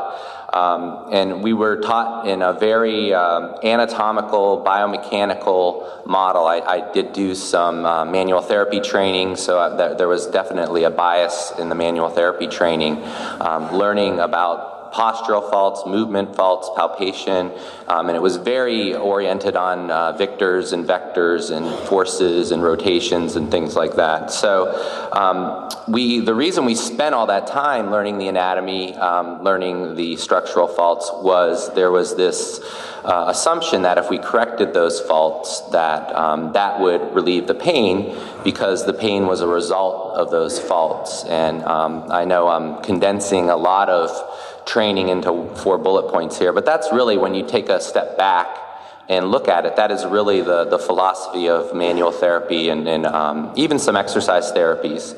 And um, it's really an interesting perspective because, uh, again, it really took me getting to um, work directly with and talk to psychologists and other folks who weren't burdened with some of those uh, those training lessons to, to really kind of get this big picture view, and, and it's been really enlightening. Uh, so again, if we, we were taught and um, that if we address these faults, the result will be the less musculoskeletal pain. Well, um, Chris has mentioned, and I'm going to give some specific examples, the, um, this would be a great model if the faults were the primary cause of the way the pain was expressed. And Chris showed some current conceptual models of pain, and there was not a lot of direct lines in those models from one thing to another. Um, so it, it, may have been a little presumptuous to think that the, the fault was the primary cause. And um, I'm going to give you some specific examples. And these are examples, again, that have helped me to kind of turn the page and that I use when I talk to physical therapists about implementing these. So hopefully they'll be helpful. Um, the first, and I'm going to go through this one pretty quickly because I, I know there was some session on this earlier um, yesterday about a failed voyage. And, and, and the first is just um, this idea that imaging for, for identifying sources of pain really, really is not viewed as an important um, part of pain management. Um, please do not confuse this with saying imaging is not important. Imaging is very important in certain patients, and, but it's probably a very small number of patients who, uh, who need the imaging compared to the ones that get the routine imaging. And if you don't believe me, and I'm not suggesting you should believe anything um, that I'm saying, but I will cite the things that are a little more credible. Um, this is now routinely mentioned in practice guideline recommendations. And this is really a transition that has come over the last 10, 15 years where um, even folks who routinely use imaging, I think, are well aware of the limits of imaging. And, and for those of us um, who've been working in this field, it's interesting to see practice guidelines um, that discourage imaging, and in these same practice guidelines, they're encouraging a psychosocial patient interview, and that's a you know a drastic change from when this started. The second is uh, this variability in the nervous system processing of pain that, that Chris mentioned. And, and really, functional MRI has been a, a big benefit to that. And, and there are a lot of interesting studies. This one from Coghill is, is one that really helped to, to turn some attention. And what I think you have to do is this, this study really, to me, makes it clear that pain is subjective, but it doesn't doesn't mean that it's arbitrary. And I think sometimes that message gets blurred. When, when people talk about pain being a subjective experience, that is completely true. But sometimes the slippery slope with that is that pain is arbitrary. And um, what this research has shown, I think first it was highlighted with uh, some of the pen and paper psychological processes, and now it's being um, validated um, with the, the cognitive fMRI activity, is that yes, it is subjective and it's not arbitrary. Uh, the way you can tell that is um, so there, there are some folks who study pain by giving someone a standard stimulus, and this is a, an example of a study that did that. So, and, and, we actually use a similar protocol, so I can tell you a little bit about it. Um, 49 degrees Celsius, most people say that hurts. Um, you can give someone a 49 degree Celsius stimulus to a part of their body, in this case, the, the arm. Um, the stimulus can last a set length of time most of the time about three seconds. And then you ask your subjects to rate it. Uh, this has no direct clinical relevance, but it's a fascinating way to study pain because our patients come in with mechanisms of injury that are variable, duration that is variable, it's all over the place. Our patients already have a ton of variability in their pain experience. Well, when you study pain this way, you're eliminating the variability in the pain. If you're thinking of it, um, you're giving them the same dose of pain. Um, and in this case, that dose of pain was one temperature um, to one anatomical location in healthy volunteers. You cannot reduce the system much more than that, right? There's no tissue damage. This is just a brief, intense stimulation. Well, one of the things that's interesting is this scale shows my inability to use the mouse and also um, the variability in pain ratings from that single stimulus. Some folks rate that very low, some folks rate that very high. We see the same exact results in our studies. Other people see these same exact results in their studies. We've done correlations with psychological factors. Um, what this shows is when you look at brain activity for the folks who were high compared to the folks who were low, and anytime you do functional imaging, it's always the difference that you're interested in because the pain, pain at any level lights up the brain, as Chris mentioned. So you want to subtract out the conditions to see what the difference is. And you can see there are differences in um, classic pain processing areas of the brain between the high and the low pain ratings. Um, and this really kind of, I think, put the put the idea out there that it is subjective, but it's not arbitrary. And here are some differences, some real differences in brain activity. So this variability is there, and and then again, you have to think about how closed this system is and how open the system is that you guys are dealing with pain. You're dealing with all the variability. Uh, the variability in the pain mechanism, all those factors that are on those graphs. So if this is if this is a best case scenario, you can imagine how variable it is in the clinical setting. So you expect high variability in pain reports with standard stimulus. You should not be surprised then that you have high variability in clinical pain reports. Uh, the other thing um, with the manual therapy training is, um, you know, you, you, you spend a lot of time um, identifying the source of the pain. And there are some folks who have done some really neat, there's lots of different ways to hurt people um, to, and for research purposes. And if, if you're interested in that, um, I can, we can go that way with the panel. But it is a very interesting way to study pain. It's a lot easier than trying to figure out what um, makes pain get better. In this study, this was a study um, that really caught my eye because this is a discrete um, 10 minute stimulation with electricity to an anatomical structure that most of us would not expect to be associated with leg pain. And I blocked it out there, but it's so small you couldn't see it anyways. But this is a, this is a pattern, um, I can't remember how many subjects, of right L3, L4 facet joint. So these are, again, healthy folks, focal stimulation to one anatomical structure. And again, I'm not saying that I remember all from my manual therapy training or that I was the best manual therapist, um, but I do not remember leg pain, especially in the front of the leg, being someone, a location that I would expect to have facet joint pain. Um, it's much more was this type of pattern which is the most common. To be perfectly fair and, and, and, clear, this is the most common location. That was the highest frequency. But you can see there was a wide, wide variation in the pain report. And again, this is a focal stimulation of the facet joint. Uh, 10 minutes of continuous electrical stimulation of constant intensity. It was 200% of their local pain threshold, um, which again is much more precise than we can uh, do. And again, these are, these are point of proof studies this is variability in location. Incredible variability in pain location with standard stimulus. So you can imagine the, what the variability that you would expect in clinical settings. And then the last one is the imaging really has been taken a beating. Most of that imaging, though, has focused on identification of anatomical structures, bony, ligamentous, osteophyte formation, things like that. So one of the, the fallbacks is that, well, maybe there's the muscle is a good source of pain. Maybe this is muscular pain, and our imaging has been focused on uh, the bony anatomy. Uh, so one of the things we did, this is from a colleague at UF, Mark Bishop, uh, one of the things that he has done and started looking at inducing muscle pain uh, through exercise, so essentially delayed onset muscle soreness, exercise someone's back extensors till fatigue, and then have see what happens. Um, again, another way to hurt. People. So you guys now know three ways to hurt people for, for research.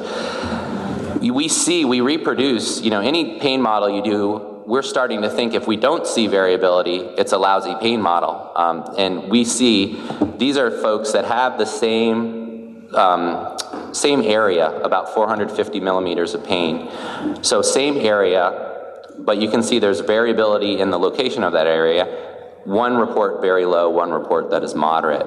Now, the thing that was very interesting is we also have colleagues who are studying Duchenne's muscular dystrophy, and they have some very sophisticated imaging uh, techniques that I cannot tell you about, except to say they're very sophisticated, and they are non invasive ways to mu- measure muscle damage. Because in Duchenne's, they want to limit the number of biopsies that the kids have, so they're getting very, very innovative about measuring muscle damage. Well, we use those same techniques to measure the muscle damage, thinking, well, maybe it's the amount of muscle damage that is driving that nociceptive input. Maybe if we can measure that muscle damage very precisely. And um, you can see, for those of you who aren't familiar with correlation coefficients, um, that's not a very good correlation coefficient at all. Um, that is, the, the T2 change in muscle damage had uh, zero correlation essentially with the reports of pain intensity. So we had a very good measure of that peripheral insult probably the best one we can do with muscle damage in this type of thing, and it was not um, correlated at all with their pain intensity. So these four things, again, are, are demonstration, proof of concept that there, there are some issues with peripheral fault identification. Um, and it really is um, a result of the variability in, in, the pain experience. And that variability is because of all those arrows and all these models that, um, that we show you guys.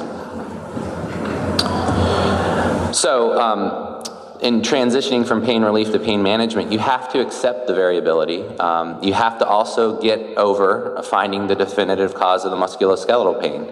Um, I put difficult there to be politically correct. It's probably impossible to find where the cause is. Um, and you, when you treat musculoskeletal pain, you're really dealing with that variability now, um, and you need to be aware of that. So, in the pain management approach, um, there's a much less emphasis on anatomy, posture, biomechanics, those types of things. And this is where then it starts to get a little interesting uh, because these are what a lot of our curriculums are based on, a lot of our models are based on. Um, and they may have appropriateness, but if uh, for, for musculoskeletal pain, um, that has to be questioned. Um, the other thing is uh, there's an assumption that the, the pain is always going to limit activity and there's always going to be a reduction, but we do know there are some folks that can function with pain, and we do know that early return to activities when you have pain is actually um, therapeutic. So there, you have to remove this assumption that the um, that you have to have no pain before you can resume activities. Um, we have to be aware of patient subgroups that have been identified and, and not based on uh, fault identification or um, biomechanical approaches, but have been identified through the different methodologies that Julie um, really brought us up to speed on, on the different ways that those can be done. So there may be prognostic factors, there may be a treatment target that you're in, but the subgroups need to be based on those things. And then um, incorporating the psychologically informed interventions when warranted. And, and again, Julie showed a nice um, empirical example of a treatment that has the same effect, but you get a better, better um, bang for your buck when it's targeted just a little bit to the people with the poor prognosis. The slope of that line was the same, uh, but the starting point was different, and that's where you got the, uh, the more effective output. And um, so, some of the lessons that we've learned um, from acute and subacute pain management uh, use decision aids. We do not have a ton of validated decision aids for low back pain right now, but there's a lot of interest in this. But there is one that's out there, and for those of you who've been paying attention the last couple years, um, I think it's very interesting looking at this globally. There's I think there's now two clinical prediction rules that have been validated, but this is the only one that I know of that there's two validation studies. This is the first validation studies. And it's pretty clear. This is a, this is a group that if you interact, if there's some clinical factors, um, and if you match the treatment, you expect a better outcome. And um, really, the debate now, I think, is how prevalent is that subgroup? Um, and what we're talking about in the, in the um, psychological or the the um, identification of um, delayed recovery is really what I think of with the psychological risk groups. That's the decision aid, or that's the, the subgroup that you're after. It's this, this folks that, due to their psychological distress, they're going to be much more likely to have delayed recovery. And, and again, when I think globally, uh, big picture, I think these are the two. These are the two subgroups that you should be looking for that have a lot of evidence. Um, the problem with the psychosocial one, and it's the challenge, but it's also the opportunity, is we don't have five factors that we can tell you if four of them are positive, do this. Uh, that's the beauty of studying spinal manipulation. I guess that's my, you know, my fault for not uh, doing what John Childs did for his dissertation. Sorry about that, Julie. So. Uh, Julie went over this quite well, but you never you want to miss out a chance to use a speed, uh, an image from speed. So um, the uh, there are some studies uh, that have done this quite well, and some of them were quite early, and, and they were very uh, influential on me and, and um, other folks, looking at multiple predictors. So, um, and again, this is kind of one of those qualitative things where studies that predict long outcome and long-term out, long-term outcome and do head-to-head comparisons, generally psychological factors do quite well. And if you're interested in some of these, um, we can provide you the references. But there are some really interesting studies that even um, when this first came out, people were concerned, especially with the anatomical factors, the imaging, that um, we were just missing latent people. Like if you had a disc herniation and you were asymptomatic, that it just was, you were going to have back pain later. Um, there are some nice longitudinal studies that show progression of symptoms without progression in anatomical factors, deterioration of anatomical factors without the presence of symptoms. So, the, you know, the, even the longitudinal component is not there. So, uh, these are definitely a player in the, the predictors of delayed recovery. Um, pain management, then. Uh, the, the debate will be which of these the focus on. In the article, we focused on pain, catastrophizing, and fear. Chris has mentioned that those constantly pop up.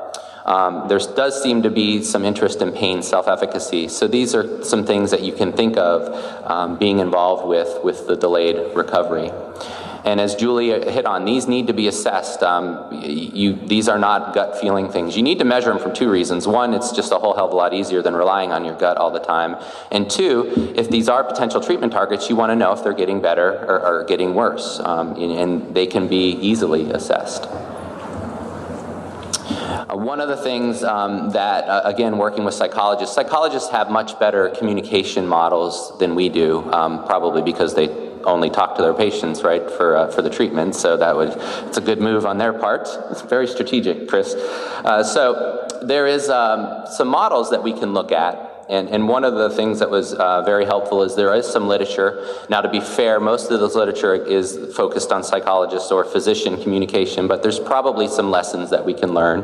Um, and these are not surprising, but these are empirically supported ways to have effective patient communication. I think the thing that keeps coming up, though, is you need to explicitly address. Um, everybody knows eye contact and active listening, right? Um, but you need to, that last one, you need to explicitly consider their psychosocial factors. And one of the first things that, um, when I have worked with therapists, is they're always a little hesitant, but the patients usually almost, I don't think we've never had a true adverse event related to this, but the patients also are not. Um, they don't view this as ab- abnormal or unusual. Um, these, this is what they're dealing with, so they're often happy to hear and to have it considered. Uh, Michael Nicholas put this together, um, another one of those with a lot of arrows. But what I want you to see from this one is look at the distance between the pain and the, and the, fault, mech, the fault identification, and look at the excessive suffering and disability, which is really what we're dealing with. There is a whole host of factors and they have all kinds of crazy interactions. Julie will be doing a primer on uh, statistical analysis of this model afterwards uh, for those that are interested. Um, but we tend to focus on the physical de- deterioration pathway for this. Um, what we're suggesting is broader consideration of the feelings of depression, helplessness, irritability, things like that, that are linked to these help thoughts and beliefs. But they're not independent of the factors that we are quite well trained in. And I think, again, that's the strength of our profession. Uh, uh, the people that I collaborate with most in this are psychologists, and, and psychologists, they're, they do not are not routinely trained or are interested in the phys- physical deterioration part. And anecdotally, a lot of them like our combined potential approach for the, the non mental illness aspects. Um, so this is an interesting model that is in the paper, but I, I like I said, I want to emphasize the, the, the, distance between here and here and all of those potential factors. And I think that's important, um, another important reason to be aware of some of those models because you cannot measure all of these, but you can function in a specific model and measure those components. Um, there's also some basic cognitive behavioral methods. Um, again, these are fairly self explanatory, but um, this is explicit kind of uh, way to handle this that uh, PTs may not be aware of. And it's, it's very similar to what we do, goal setting with our patients, but it's a different framework, um, not focused on range of motion, strength, things like that. Um, so there's an analysis part where there's observation. And again, notice the word behavior comes up a lot. I think one of the things we need to get better with is in the pain literature is, is looking at behavior more than, than self report. You identify those that are associated with the problem and then you develop the, the plan. Uh, the change plan, um, you know, you're breaking down into specific sub goals uh, that can be upgraded, and this is especially important if you're doing quota or exposure get a, a plan together, and then uh, you know, key part of cognitive uh, behavioral approaches is the reinforcement part. Um, the, that is a huge part. You have to decide how the reinforcement is going to occur. And then the implementation, and this is when the fun starts. But your role then in, in CBT a lot of time is helping with problem solving, um, ensuring that they're on track um, a, a, lot of people think, you know, the accountability part of the cognitive behavioral approach may be the active agreement or in, in, ingredient that it's it is that um, that accountability that patient is reporting back to you what they did what they didn't do. If you're doing these procedures in the clinic these are not patients that you let do their own exercise sets and they come back and do three you know oh yeah i did it all. You you have someone working with them and make sure they understand they're being monitored uh, because it's the behavior that you're interested in so that's the basic cognitive behavioral methods. What I've done a lot in my research is look at a specific model, and that's why I wanted to let you know that you know all these things are very complex. But if you're interested, I think it's easier to get inside one model and, and measure the key factors of that model and gear your intervention towards that. Um, I have spent a lot of time and uh, effort on uh, uh, the fear avoidance model. And uh, essentially, that is uh, a way to encourage confrontation and activation in those that normally would not. And it really is that simple. Um, uh, the devil is in the details and is into how you do that. But I think one of the reasons I gravitated towards this model is this is a model I was introduced in my clinical practice and you can see the immediate clinical application of it uh, just with that statement. And there's three main ways to go about that the education, the exposure, and the graded exercise. Um, another quote that I really like that I think all therapists should be forced to read, and that's why we're looking at it right now, is just this idea of the patient education approach for back pain. And, and, and this is also the important time to mention. We're not talking about people with suspected red flags here. We're talking about people with elevated psychological distress, that they need to be, and I love that word, unambiguously educated. Um, we're not talking about um, mixed messages here. We're talking about a very clear message um, that this is a common condition and it's not something that you need careful protection for. And that's a very different message depending on your philosophical approach to treating back pain. That's a very different message than some folks um, routinely give.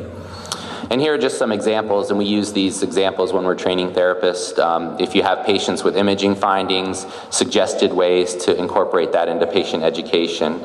Um, the implications of low back pain. There's a lot of misinformation about how weak and fragile and delicate the spine is um, that is not backed up.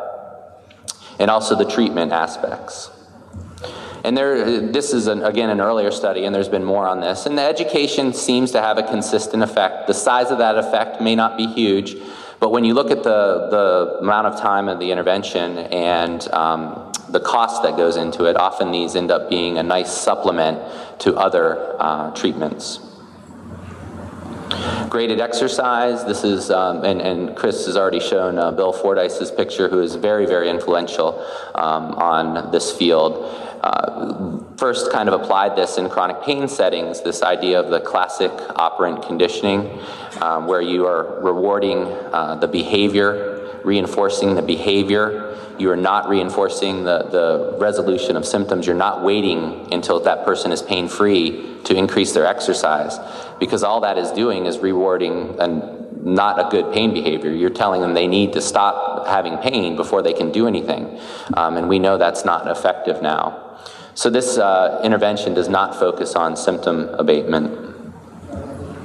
And uh, the evidence for this is still mixed. There's a few individual trials that show support, and the classic one is uh, Lindstrom's in, in, in uh, earlier in physical therapy. Uh, there's some folks that are comparing it to other approaches. So there is work to be done with this.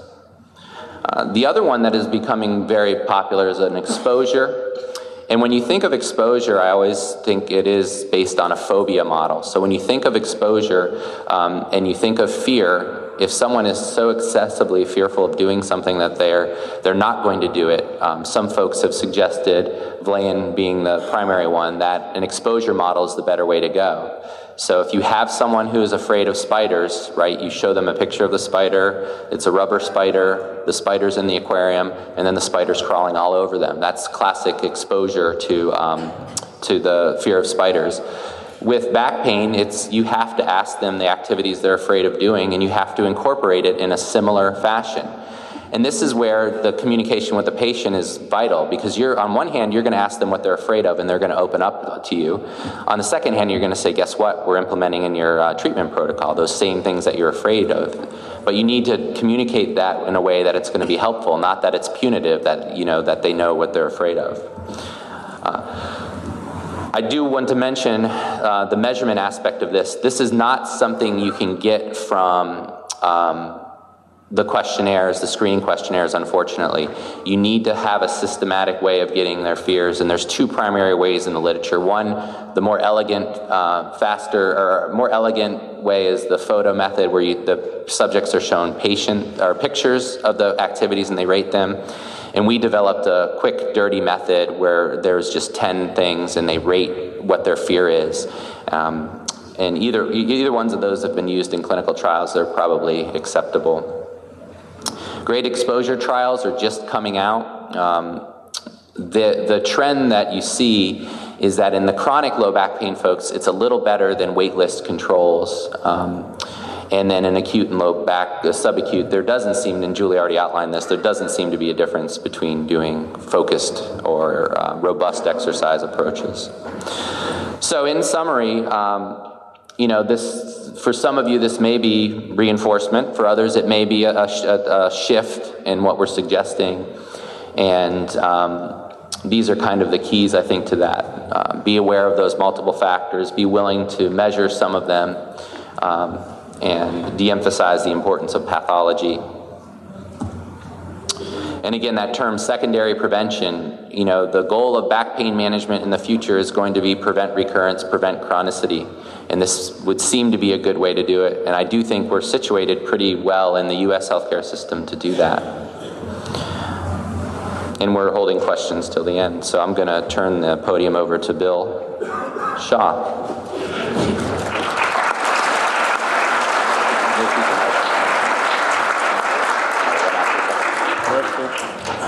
All right, I'm going to be talking about occupational factors. And uh, these are sometimes considered a, a, sort of a subcategory of psychosocial factors. We don't normally think of workplace issues as something that is uh, something we frequently do in physical therapy, but I'm sure you hear a lot about these problems from your clients. And uh, what we're going to try to uh, present to you is the possibility that maybe these kinds of problems could be dealt with in a more routine and systematic way in the context of physical therapy. Uh, you're probably wondering why an insurance guy is up here telling you how to expand your services rather than how to confine them. Uh, so let me tell you a little bit about the place where I work. Um, uh, this is the Liberty Mutual Research Institute for Safety. It's been around for more than 50 years, and Liberty Mutual has graciously funded this sort of independent. Um, non proprietary research center to study occupational health and safety issues. And their kind of historical claim to fame is doing things like designing some of the early prototypes for seat belts, establishing industrial guidelines for manual materials handling, and things like that. And uh, more recently, in the last 10 years or so, we've been studying the issue of return to work, um, specifically after workplace injuries. So we're, we're about uh, we're located in Hopkinton, Massachusetts, which is about 30 minutes outside of Boston. And if you can find us between the snowbanks, you're welcome to come at any time and have a tour of the Institute. If you just look at our webpage, you can find that information out. A lot of what I'll be presenting here is the results of a conference uh, that we called a think tank that Chris Main organized back in 2007. And I just wanted to acknowledge that the, my compatriots on the Blue Flags uh, subcommittee were uh, Daniel van der Windt from the Netherlands, uh, Steven Linton, uh, Chris Main, and Patrick Loisel uh, from Canada. I want to start off by saying, as, as Julie mentioned, we used to say that uh, 90% of people get, get better very quickly from a, an onset, acute onset of low back pain. We've uh, sort of revised that to be a little less optimistic now. And this is the kind of result we see for return to work in cases of acute work related low back pain. As an example, after a month, uh, about half the people are, are really back to their normal lives and not really have any, any particular complaints. But the remaining half of the people are having still some sort of trouble doing their jobs. Either they're back to work full duty, but they really are still struggling with some uh, persistent and recurring pain problems. They're actually on modified duty status or they haven't been able to return to work at all. So, uh, you know, in, in, physical therapy, you're probably you're not seeing those people who are back to work and, and able to resume their normal lives very quickly. You're probably seeing most of the people on the left-hand side of this pie chart. But returning to work isn't easy after you've had an acute onset of low back pain. And this is a very uh, great interest to employers, mostly because it's a big cost issue for them. One of the things that some researchers at our institute do every couple years is look at what are the costs to industry uh, for various types of, of uh, accidents that occur in the workplace. And you can see that overexertion is you know, by far the most expensive type of problem, and about two thirds of these are back pain cases. So for the average employer, at least a, um, a third of their workers' comp costs are really coming from low back pain. So th- this is something that catches their interest a lot, and they're very interested in trying to do a better job with return to work in cases of low back pain. A couple years ago, there was a, a, a nice um, uh, systematic review done by uh, Louise, uh, Renee Louise Franche and some of her colleagues at the Institute for Work and Health, trying to look at workplace interventions. So these are the kind of things that are done in the work site or, or related to the work site that seem to be helpful in facilitating return to work after low back pain. So if you just look down the, le- the left-hand column here, you can see the kinds of things that there seems to be some good evidence that uh, early contact with an injured worker from a work site, uh, an early offer of accommodation, and some of these other things are very helpful. And they've actually uh, generated um, a nice kind of uh, useful brochure of information that's available to employers through their website about best practices for trying to facilitate return to work. So you can kind of look down this list. So these are the kinds of messages that that industry hears right now about facilitating return to work, uh, having a demonstrated commitment to health and safety, making routine offers of modified duty. Um, trying to people, return people to work without disadvantaging their peers and coworkers, having supervisors trained in this kind of area, uh, being having early and considerate and regular contact with injured workers, designating somebody within the workplace to coordinate return to work efforts, and uh, communicating with providers as much as, as possible. So these are the kind of principles that have been used in the workplace. And some of these may also pertain to the kinds of things we do in the clinic as well. So, back in 2007, when our, our, group got together and tried to look at uh, these occupational factors, one thing that we became very aware of is that, that there were many studies, and many of the studies used very different variables, and it was really hard uh, as a practitioner to draw from this research any useful kind of uh, advice. So, what, that's what we tried to do. Uh, at the time, there were five recent reviews of um, occupational factors that influenced uh, back disability. You can see that each one of them had a different number of studies included depending on their inclusion criteria. But the overall conclusion of all of these reviews was that occupational factors, both physical and psychological, impacted return to, return to work rates.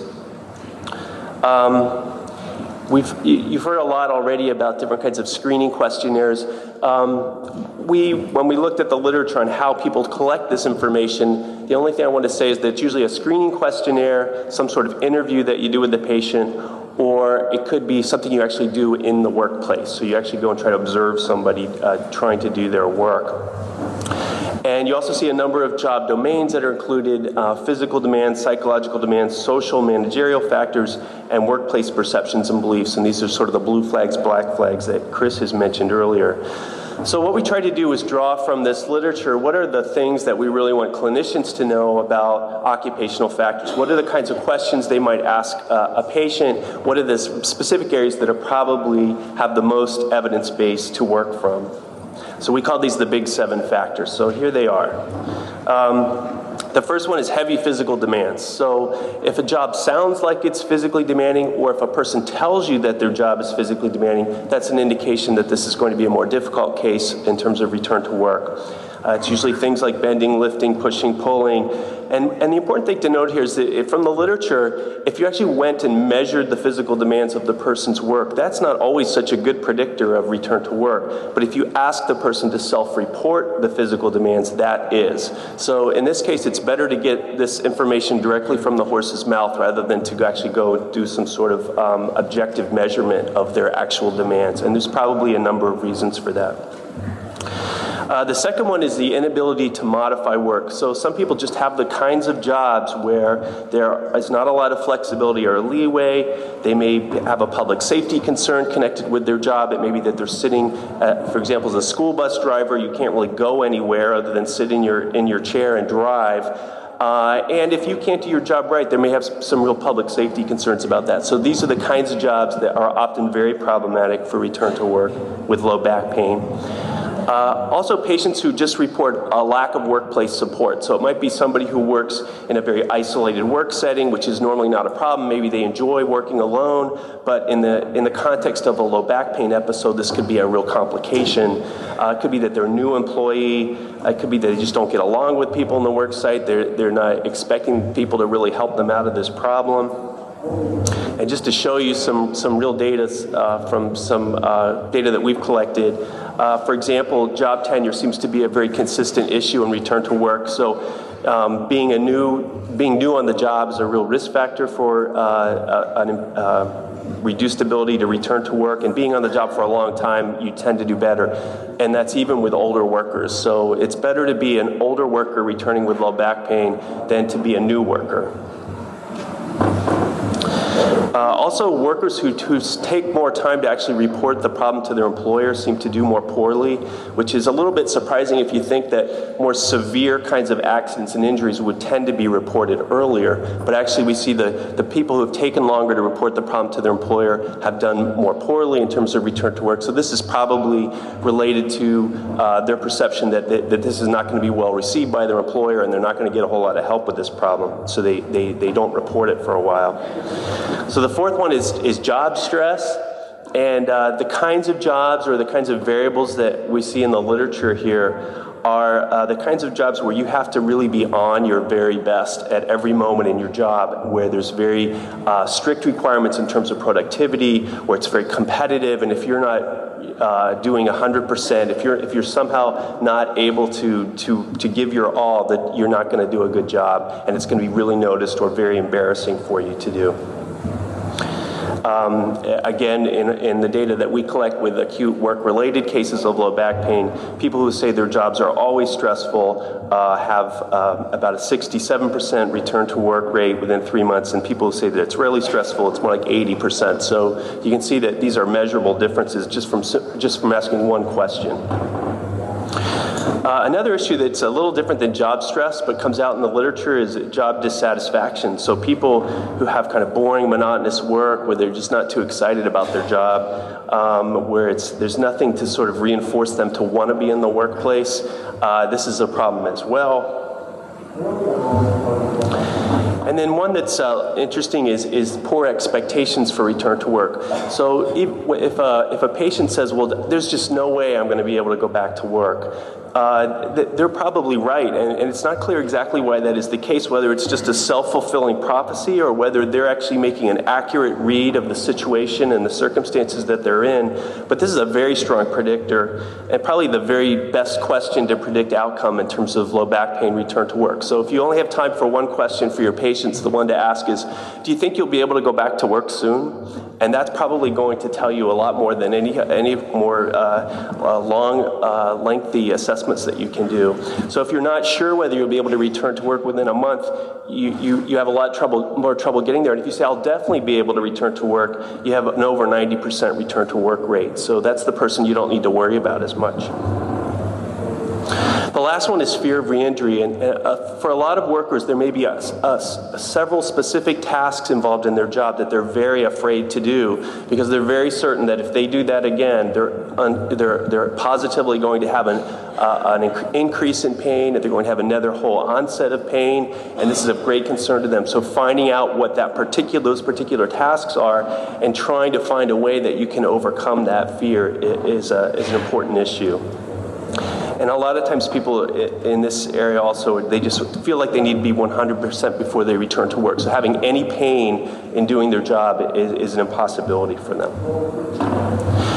So, how often do you see these kinds of things? If you just look at population based estimates from uh, people with reporting acute work related low back pain, you know, 30% of them have been on the job for less than a year, 40% report physical job demands exceeding 8 out of 10 uh, 40% or have uh, no known modified duty options in their workplace. So you can see that uh, these are quite common problems that, that people report. And you know, it's when you have all of these things on your plate that you, this is probably a, a really difficult case. The recommendation of the think tank for primary care physicians or attending physicians was to try to give patients some sort of screening questionnaire. Uh, for those people who screen high, try to, to, to, talk with them, give them some reassurance, and assess the need to, to do a little bit more. And if you're not getting anywhere at that point, really look into the possibility of trying to actually go to the worksite or talk with someone in the worksite about the problem. All right, now's where I, I need to stick my neck out a little bit and try to make some very specific recommendations to you as providers. And I need to do this very humbly because I'm not a physical therapist and I don't know all of the ins and outs of your work. So hopefully we'll, this will uh, feed some discussion uh, later. But uh, there are some things that, that I think about physical therapy, and that is that you really get to observe people doing work uh, in, in, in, the time that you spend with them, and I think that's very important. You also see them over repeated visits typically, so you get a chance to see how they change over time. And uh, physical therapists seem to be very good at establishing rapport and really being engaged with people because they have to kind of motivate them to exercise. So, um, you know, these are things that you don't see in a lot of other clinical settings, for example, with primary care physicians. So you do have an opportunity to really kind of find out a little bit more about some of these problems, including workplace issues. So I've sort of created a hypothetical six session uh, um, patient here, and uh, what you might do routinely with, with people in, in the uh, context of workplace factors, and how, how can you understand those a little bit better. So maybe at the first session, you could just ask the person a couple very vague questions about their work and get a sense from about their general orientation to working life. So tell me about your work, how long have you been there, what's it like to do that kind of work, and, and, and how, how did your workplace respond to your injury? And you, you, know, you might hear a whole lot just by asking those kinds of questions that will give you an idea of whether this is a, something you want to spend a little bit more time on with this person. Because return to work is, a, you know, it's an important outcome measure for, for physical therapists as, well as for employers. The second session, maybe the thing to do would be to administer a self report questionnaire of physical job demands. So, this kind of um, allows you to understand what the maybe in particular job tasks that are problematic for this person are, what kind of areas of physical demands are of greatest concern to this person. And, and, and you could learn a little bit about the nature of their job, which would, would probably help to, to further your rapport with this person as well.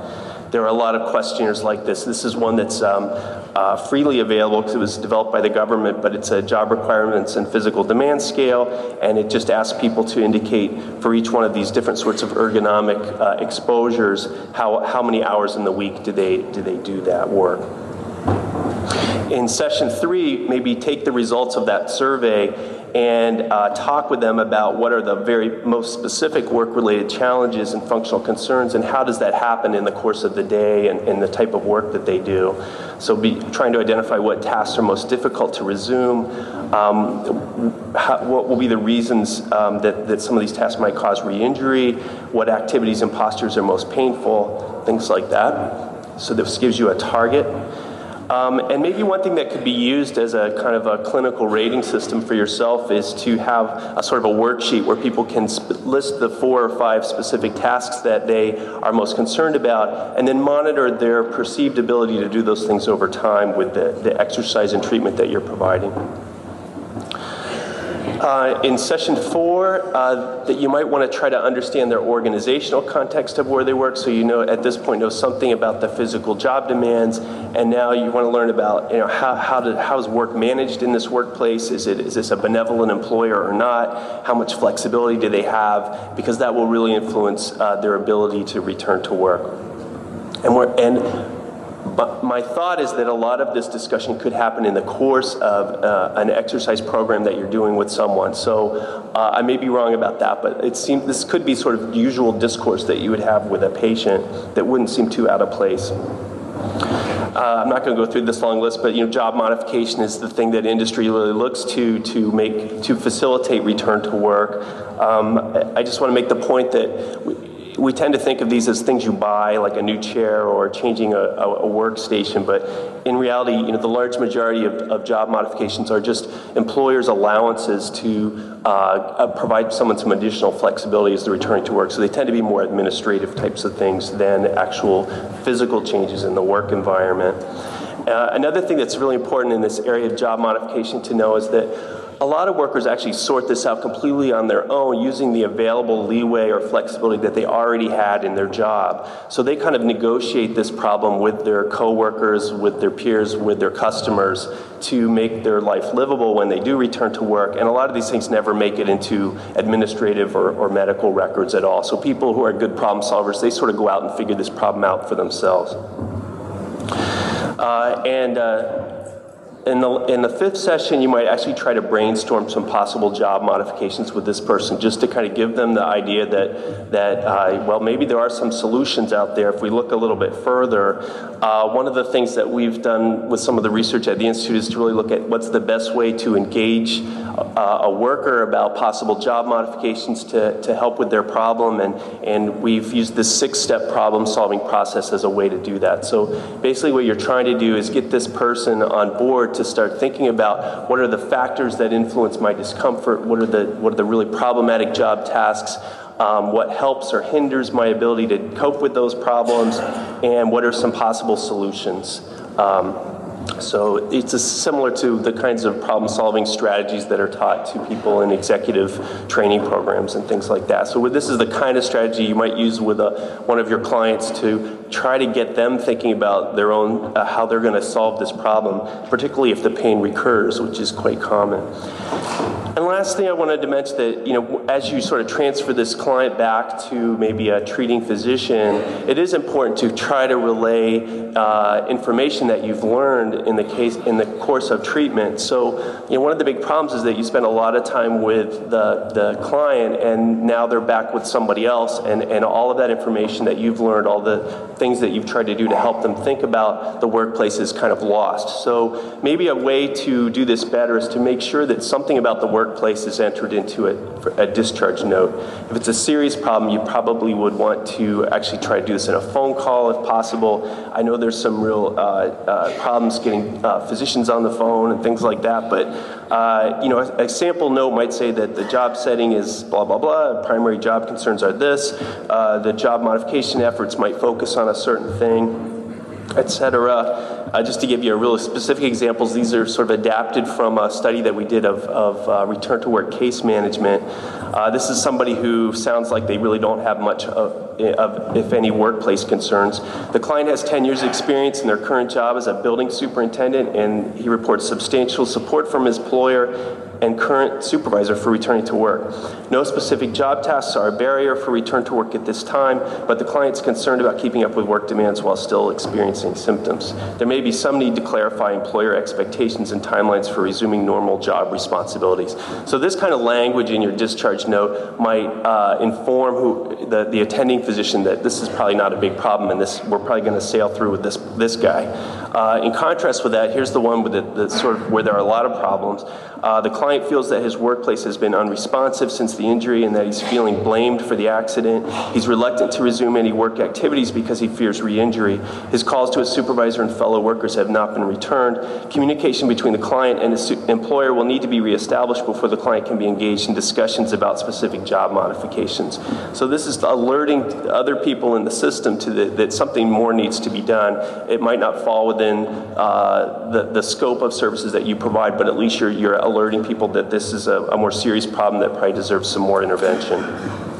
So, in conclusion, I just want to uh, summarize that there's growing prospective research evidence to support a number of workplace factors that impact back disability. Uh, there's growing research evidence to sort, support the efficacy of workplace interventions, and as clinicians, you know, we should try to think about how we can connect with that kind of thinking as well. Uh, physical therapists may have opportunities to identify and address the workplace concerns of clients through the normal course of treatment. And, uh, but there are, remain some issues of practicality and feasibility, which I recognize, and uh, hopefully we can have more discussion about that. So that's it for me. Thank you very much.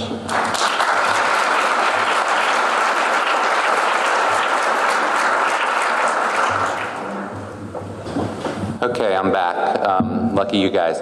So uh, we're getting near the end here, and, and we're gonna um, we we for those of you who have been coming in and out and uh, didn't hear this beginning, we are going to have time for some panel discussion. We're getting very close to that.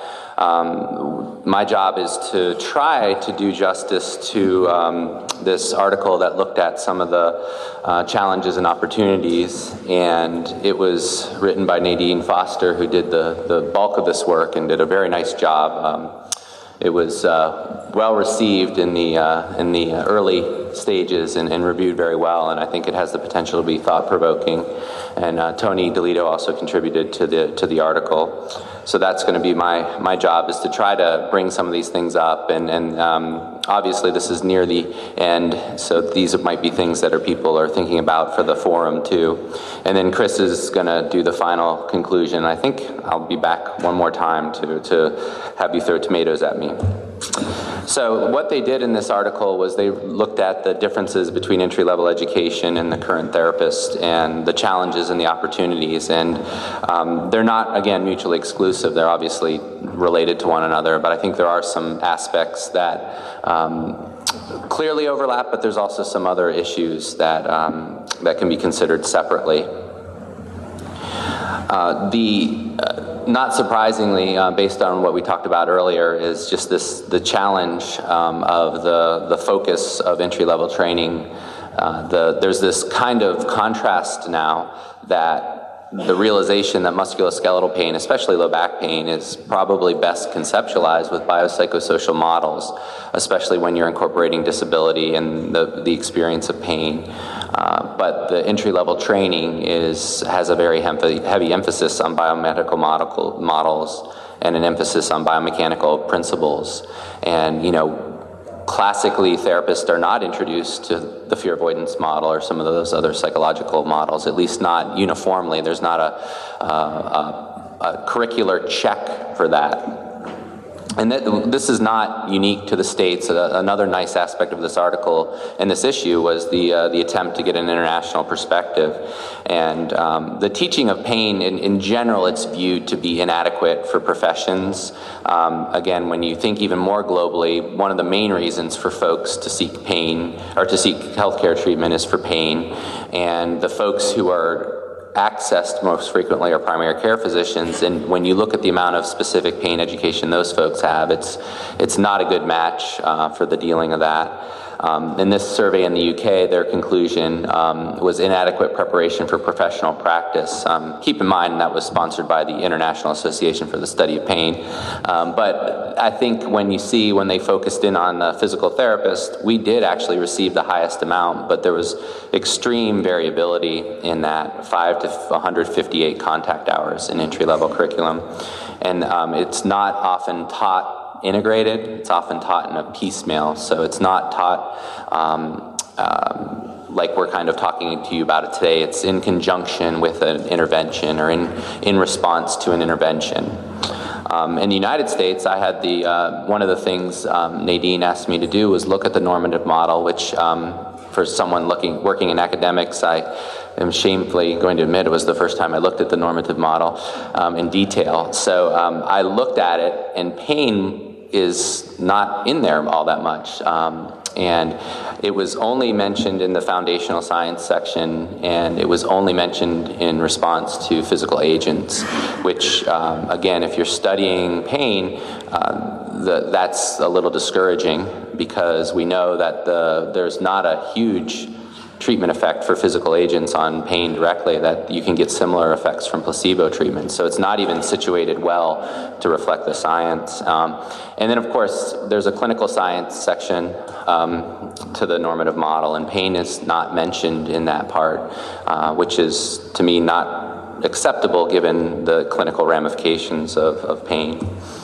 Uh, there is then, um, and this is not unique to pain, but I think again, when we start looking at this, there is this lack of cohesion with clinical education that everybody seems to be interested in um, recently. So if you happen to have been um, introduced to this biopsychosocial approach, there's a very good chance that the clinical education component will not reinforce that. And we do know that the clinical education component is influential on practice patterns. So even if you're exposed to this information, uh, there's a good chance um, as an entry level student you will not have it reinforced. And chances are the, the, the clinical part is going to outweigh the didactic part. Um, based on past experiences. The uh, until recently, the, it was I always found this interesting as a um, as a student that there was always recognition that psychosocial factors were important to physical therapy. And then it was kind of brushed away when, when, when we were taught. So there, there has been adequate attention to this in our literature, and um, we don't typically know how to implement current best evidence recommendations for psychosocial factors. Um, but I do think there are certain aspects of our practice where the psychosocial stuff has been well defined, and pain is certainly one of them. Even though it is still not crystal clear, um, we can talk about specific psychosocial factors and we can talk about the evidence that's associated with them. We don't have to talk about the broad influence of psychosocial factors. Um, and, and, this is uh, not at all surprising with continuing education because it's it's modeled after the entry level education that it's there's biomedical biomechanical orientation um, and it will re- it's reinforced that in continuing education and there are very few uh, options based on psychosocial models of intervention. Um, again, no systematic way to look at this, but when you look at continuing education offerings, there are not a lot of um, people going around the country and, and, teaching graded exercise and graded exposure and educational interventions um, based on these models. This was an interesting one that I really hadn't thought of, and I'm, I'm glad uh, Nadine brought this up. Just uh, the because we talk a lot about patient um, expectations of outcome, uh, but there is an expectation of what our profession is defined as, um, and uh, of course our APTA has gone long ways to reinforcing um, certain aspects of that, of the hands-on treatment part of that, and that's an important component. Um, but it may lead to this idea that um, part of that hands-on approach I think is very beneficial, the therapeutic part, but there's this other part that that hands on approach is identifying exactly what is wrong in the back. And I think if that is the expectation of the person seeking healthcare, there is this potential for the person to practice the way that the expectation is. So this is a little different than the patient expectation of a poor outcome. This is, you know, I'm going to PT because they're going to find out what is wrong with me um, by manual identification. Um, and again, I'm not suggesting we change uh, to a hands-off treatment approach, um, but I'm saying that that hands-on, I think, is is related to the treatment and not as much as that identifying exactly what is wrong. Um, so I thought that was a very interesting point that was brought up in the article. And then that has been discussed, um, even though we have a broad idea about these, we as researchers especially need to do a better job about identifying the ones that to focus on.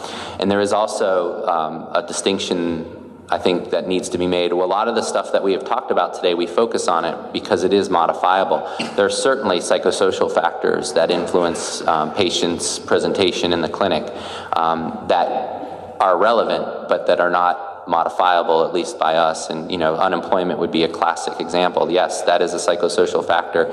Yes, that has influence, but it's not a treatment target. It's not an assessment target. Um, we're focusing on modifiable. So th- for people to focus on the unmodifiable, it might be wasted, wasted time. And then, of course, um, reimbursement does not um, value these types of um, approaches currently as delivered by physical therapists. Uh, and, and, this is something that um, will continue to be a big barrier unless there's some system changes uh, involved here. But um, you know, there's no coding, um, and there's not a way to routinely track the downstream savings that you might be getting if your goal is to prevent recurrence and prevent chronicity. Um, that's really a downstream um, effect. And really, we're geared at measuring those outcomes when the treatment episode ends, and our reimbursement and things are based on that. But these systems are getting more sophisticated, and, and, and Julie certainly has a lot of experience in a, a sophisticated system. And um, there may be some ways to work on this um, implementing of the downstream savings, and it might be an incentive to use some of these um, for the payers. So um, Chris and I, with the help of some of our colleagues, uh, Mark Bishop helped out with this, and one of my doctoral students, and and putting you know kind of a, a picture that might help. And in, in, this way, this is really I think how uh, how at least therapists are trained, and, and certainly how some of them practice with low back pain, that there is this acknowledgement that there's overlap between these two, but the practice is really kind of at either end, that there's a standard practice where you're primarily uh, focused on physical factors. And then there becomes a point in the episode where it's so heavily involved with psychological that it's out of our realm of practice and there's a referral to mental health that is indicated. And I think we're pretty good at operating in these extremes. Um, but as uh, the problem with a lot of approaches, um, there is this middle you have to deal with.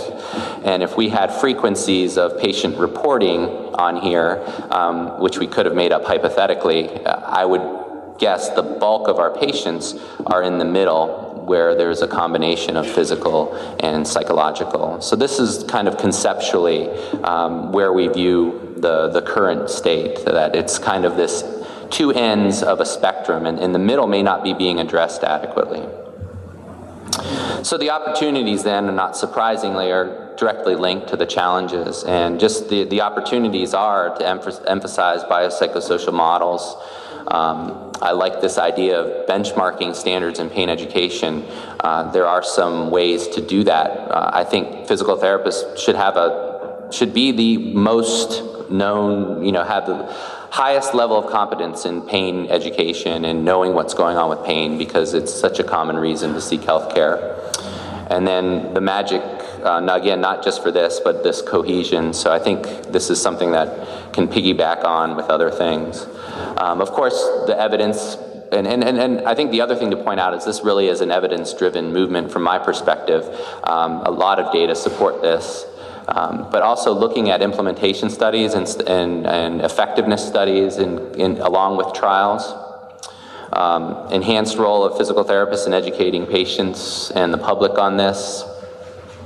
And then we talked about the identifying key factors and changes to reimbursement system. So, some specific examples just to show you, because um, it's a little overwhelming when you start thinking about these, but there are some models to look at. Uh, not too long ago, um, you know, there was a the manual therapy folks noticed that there was a similar situation. There's some pretty good evidence to support the use of spinal manipulation, and um, quite frankly, a lot of our curriculum, entry level, they weren't ready to address that.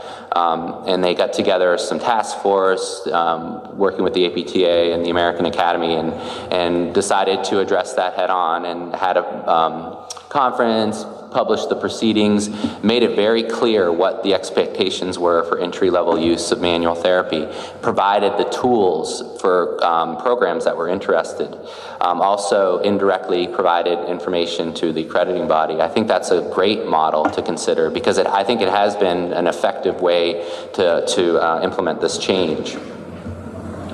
The other thing is we don't have to we don't have to pluck these out of thin air. We don't have to look at these. There are some professional organizations that study pain specifically, and the timing of this is quite interesting. As I'm working on this um, special issue with Chris Main, um, I get a call from Kathleen Sluka and Paul Watson, who are physical therapists active in um, pain research, and they're revisiting the pain curriculum. The International Association for the Study of Pain has a pain curriculum for physical therapists Again, something else I was completely unaware of uh, before starting this.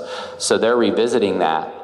And these are folks with pain interests working specifically on these. These curricula are going to be curriculum for PT is going to be readily available, and um, it's it's going to be up to date. This could be a great thing to consider benchmarking and uh, the pain education programs could use these. Um, and again, this could be used to help influence uh, people who are um, more involved with uh, curricular decisions and how to incorporate pain education into our normative model. And I'll just give you an example of what the curriculum would look like. This would be the, the major topics the nature, pain across the lifespan, assessment, measurement, measurement, management, common pain problems, and service delivery. So you could envision this being implemented in um, one class. You could see it put in different parts of classes. You could see continuing education based on this. And just to give you an example, I'm working on the assessment and measurement part, and this would be one um, learning objective. So, you know, physical therapists should demonstrate the ability to, and in this objective, the key here is the multidimensional nature and clearly identifying the domains. We're very good at measuring the sensory aspect of pain and then not as good as, as the other parts. Um, but even just making folks aware that pain is multidimensional and there are different ways to measure the different dimensions. It isn't always the 0 to 10. A lot of times it is the 0 to 10 scale, um, but there are other ways to get at it. And we've spent a lot of time today talking about the affective and cognitive parts of, of uh, the pain experience. I think another um, example is uh, of, of, opportunities is the, the United Kingdom guidelines do recommend intensive cognitive behavioral uh, therapy for failed first line low back treatments. Um, as they are trained right now, PTs are not able to offer this. So um, there is a need to look at training paradigms to get physical therapists if the evidence is moving this way and people are going to want to reinforce this. Here's a health system that wants to reinforce this, um, but PTs are unable to meet that. There's just not enough um, knowledge out there. So we need to have training paradigms ready to do that. And then the other is there are some public health initiatives for evidence based psychosocial education. The, the the, the uh, best known one is the one in Australia, but um, there's another attempt at working back Scotland um, that's being revitalized. And this is just providing information on low back pain. And it was very effective in Australia. Um, they've had some trouble reproducing it in other parts of the world, but they still value that, that information. Um, again, when we look at the researcher part of this, I think we need to address some of that overlap that Julie was talking about and, and really hone these down. And if, if the, the, the, the origin of this was one questionnaire per construct, if looks like that's going to be too bulky and you don't gain a lot of information, then you are going to see those screening tools that have one question per construct and give you an idea of what their psychological distress is. You're going to see those being uh, adopted. And that subgrouping hopefully will follow right from that. And I think, you know, one of the things in interacting with psychologists is I think we need to get a better idea where where we can and should deliver cognitive behavioral therapy by physical therapists and where we need to pass the baton. Um, it, it's a little easier when we interact with other healthcare professionals because um, of what our Practice Act is. There are certain tests and diagnostic procedures that we can't do, and that's very easy threshold to refer. It's a little little muddier water that we're working on here. So they've, uh, as part of the article, have this nice figure um, that we'll reinforce later with kind of the overall figure. Um, but there is a level of relatively easy that should really be part of all PT practice. And these are things some people do probably quite well normally. There are some things there that you can measure and, and see. Then there's the additional training component, which um, would be what we would probably call traditional cognitive behavioral therapy. And then there's the onward uh, referral part, which is uh, the psychopathology or the orange flags that we, we really are ill equipped uh, to handle. And then um, really getting uh, the payers, there's also a lot of interest now, and, and our research has been very good at identifying treatment effects and things like that. Our research has not been as good informing policy. And just being aware of that and, and being kind of ahead of the game and, and, being well prepared to have this psychological uh, approaches be have enough method methodology to be able to inform the policy folks so that you do get some encouragement from your reimbursement to do this and that ends this. So now it's Chris's turn. Thank you, Steve. Well, we really are almost at the end now.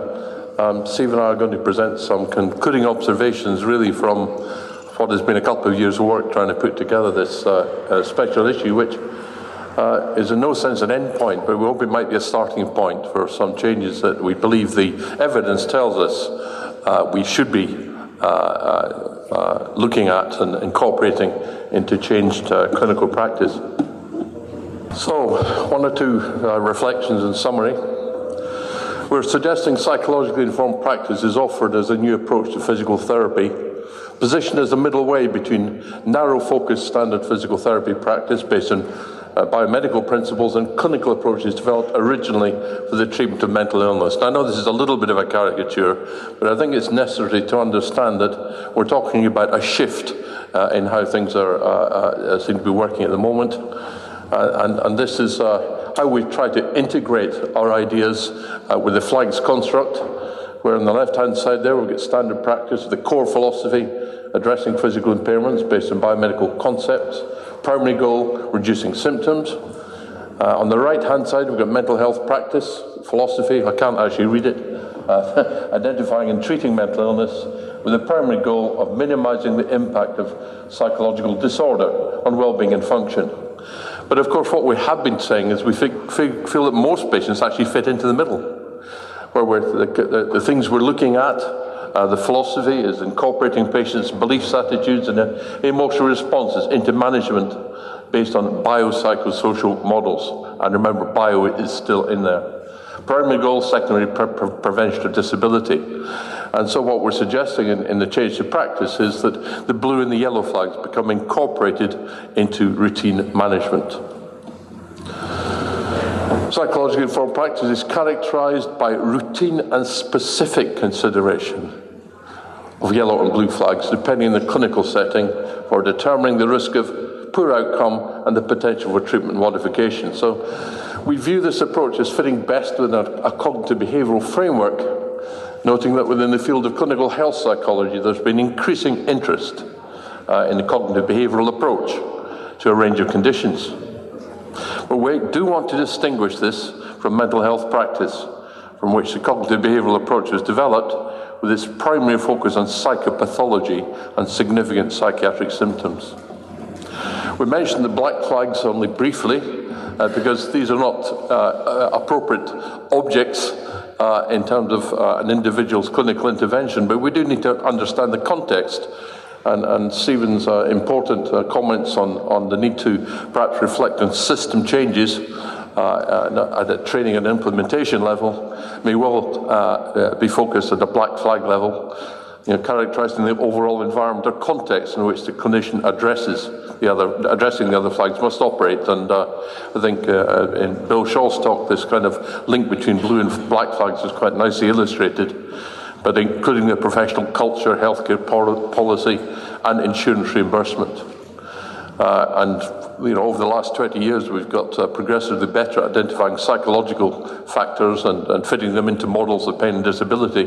We're only beginning uh, uh, uh, to understand social factors, um, cultural factors, subcultural factors, and so on, ethnic, familial, and economic factors, which of course can set boundaries uh, around the, the range of possible efficacy of our interventions but possibly also provide inventors for customizing a little bit more psychologically informed physical therapy practice because they're not addressed uh, at the individual level. So, some summary, some thoughts about goals for physical therapy.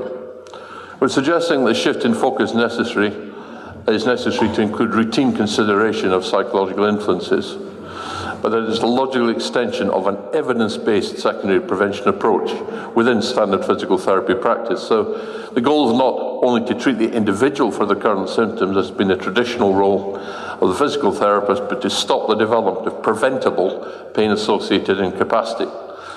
And we're suggesting this may involve changes not only to clinical management at the level of the individual patient encounter, with increased consideration of psychosocial factors, but also in the manner and context of service design and delivery, incorporating appropriate incentives for the management of psychosocial factors.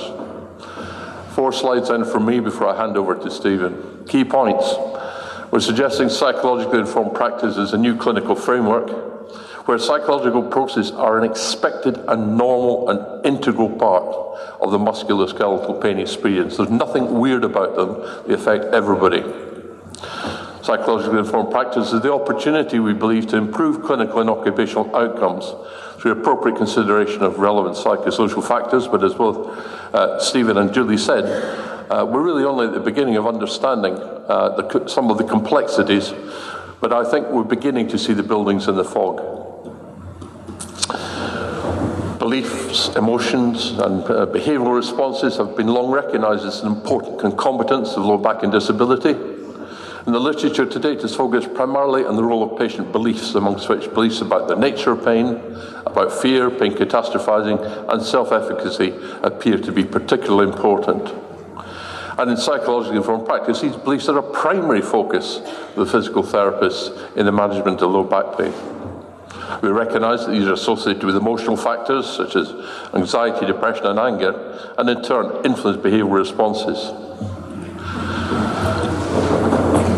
We have made the point about distinguishing modifiable from non modifiable psychosocial factors as a critical part of the process.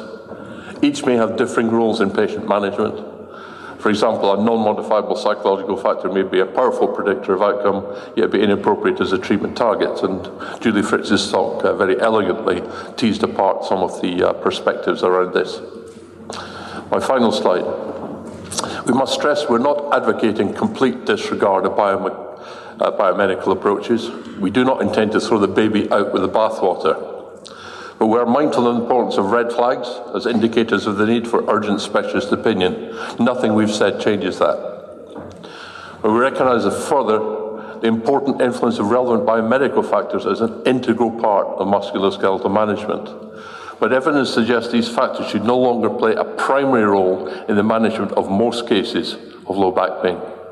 Instead, broader management models should be used to be consistent with current practice guidelines. Stephen. All right. And then just to follow up on some of the comments, and then we'll take uh, questions. And please remember to use the, the microphones. Um, um, that you know, I think one of the things that is really interesting is is if if and how these will be incorporated into the physical therapy training in, in entry level and continuing education. Um, and it, it, will require a modification. And, and, I like Chris's point in the very beginning, for those of you who've been here from uh, tip to tail. Uh, this is evolutionary to us. It's not revolutionary, and I really think this is an evolution. Um, these are not things that just popped up uh, a year ago. Um, this has been going on from a very long time. So I think a modification is the uh, the appropriate uh, term for that. Uh, my um, you know specific call is I, I, really think it may be time to look at the normative model from this perspective.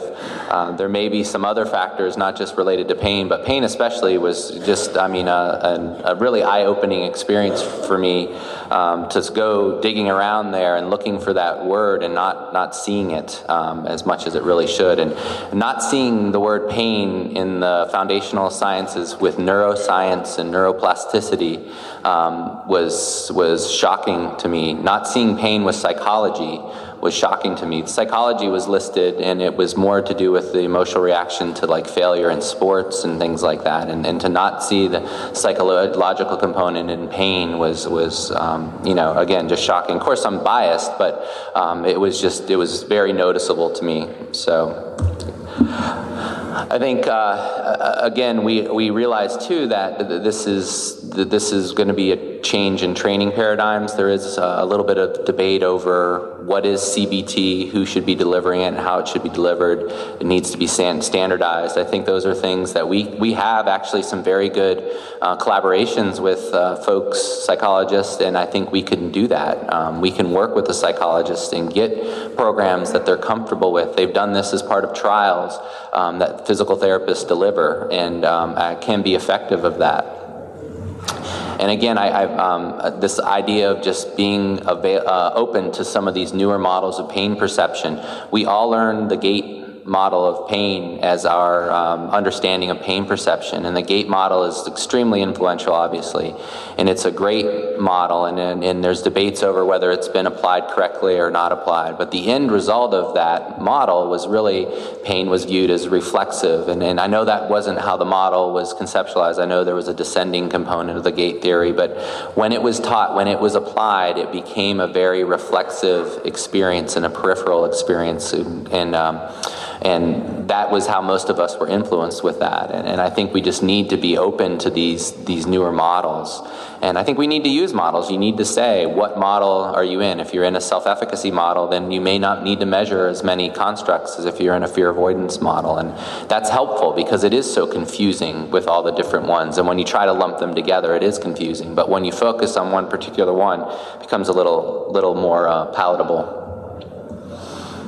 Um, and I think the other thing uh, that we've spent a little bit about is is um, this idea of behavior change, and and is is if that is the target, how do we know it happens, and and how do we know that our our information can um, can lead to that, um, and and how do we reinforce the behavior change and not just the beliefs change, and that's that's going to be a huge a huge challenge.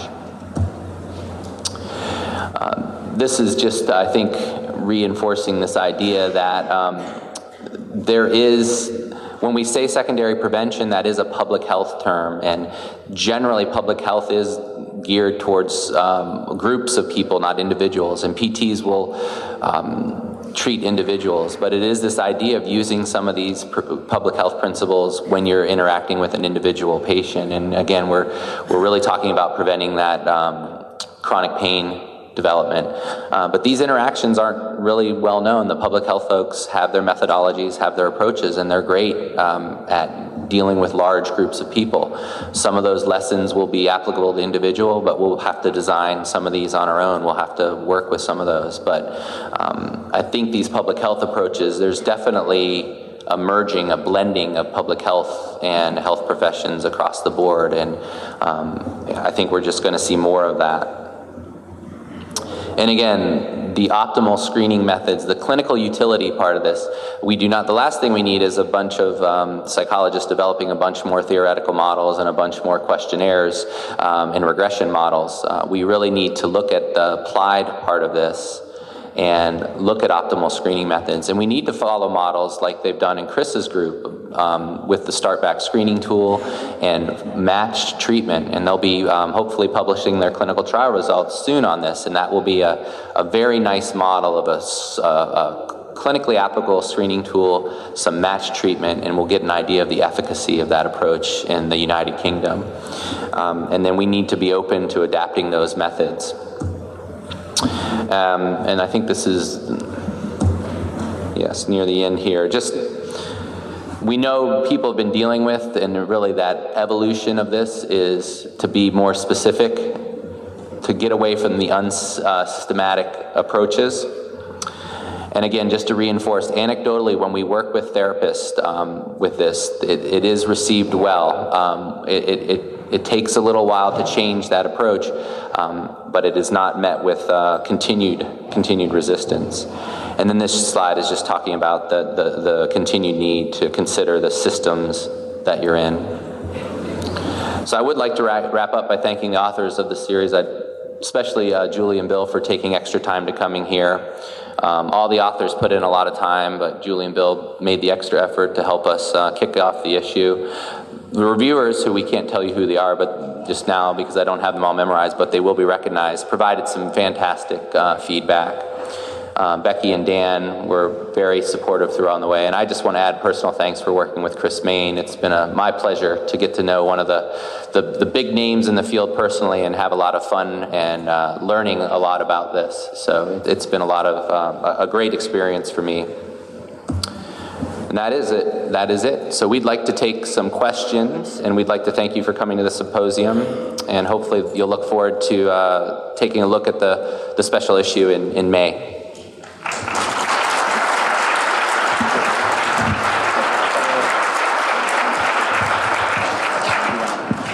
You want me to stay here, or do you want to put both? Whatever you like. Thank you all for a very comprehensive presentation. I have two quick questions, and for anyone, uh, you started out talking about the brain early on, and I wonder about your comments on the validity of the model on the acute to care transition that talks about neuroimmunological changes and the role of glial cells and actual physical changes within the brain and how the brain responds to pain in that transition. Is that still a valid model of thinking about the difference between acute and chronic pain? And the second quick question is if you'd comment on the prevalence and need to screen for full blown psychopathology in these patients on the order of personality disorders, psychophysiological pain disorders, and, and how uh, they need to recognize them as, as people that do need to get out of the system very quickly if you're going to have any sense of progress. Can Can you? Okay, thanks. And um, I'll, I'll, address the, the first one, and then I'll pass the microphone to Chris for the second one.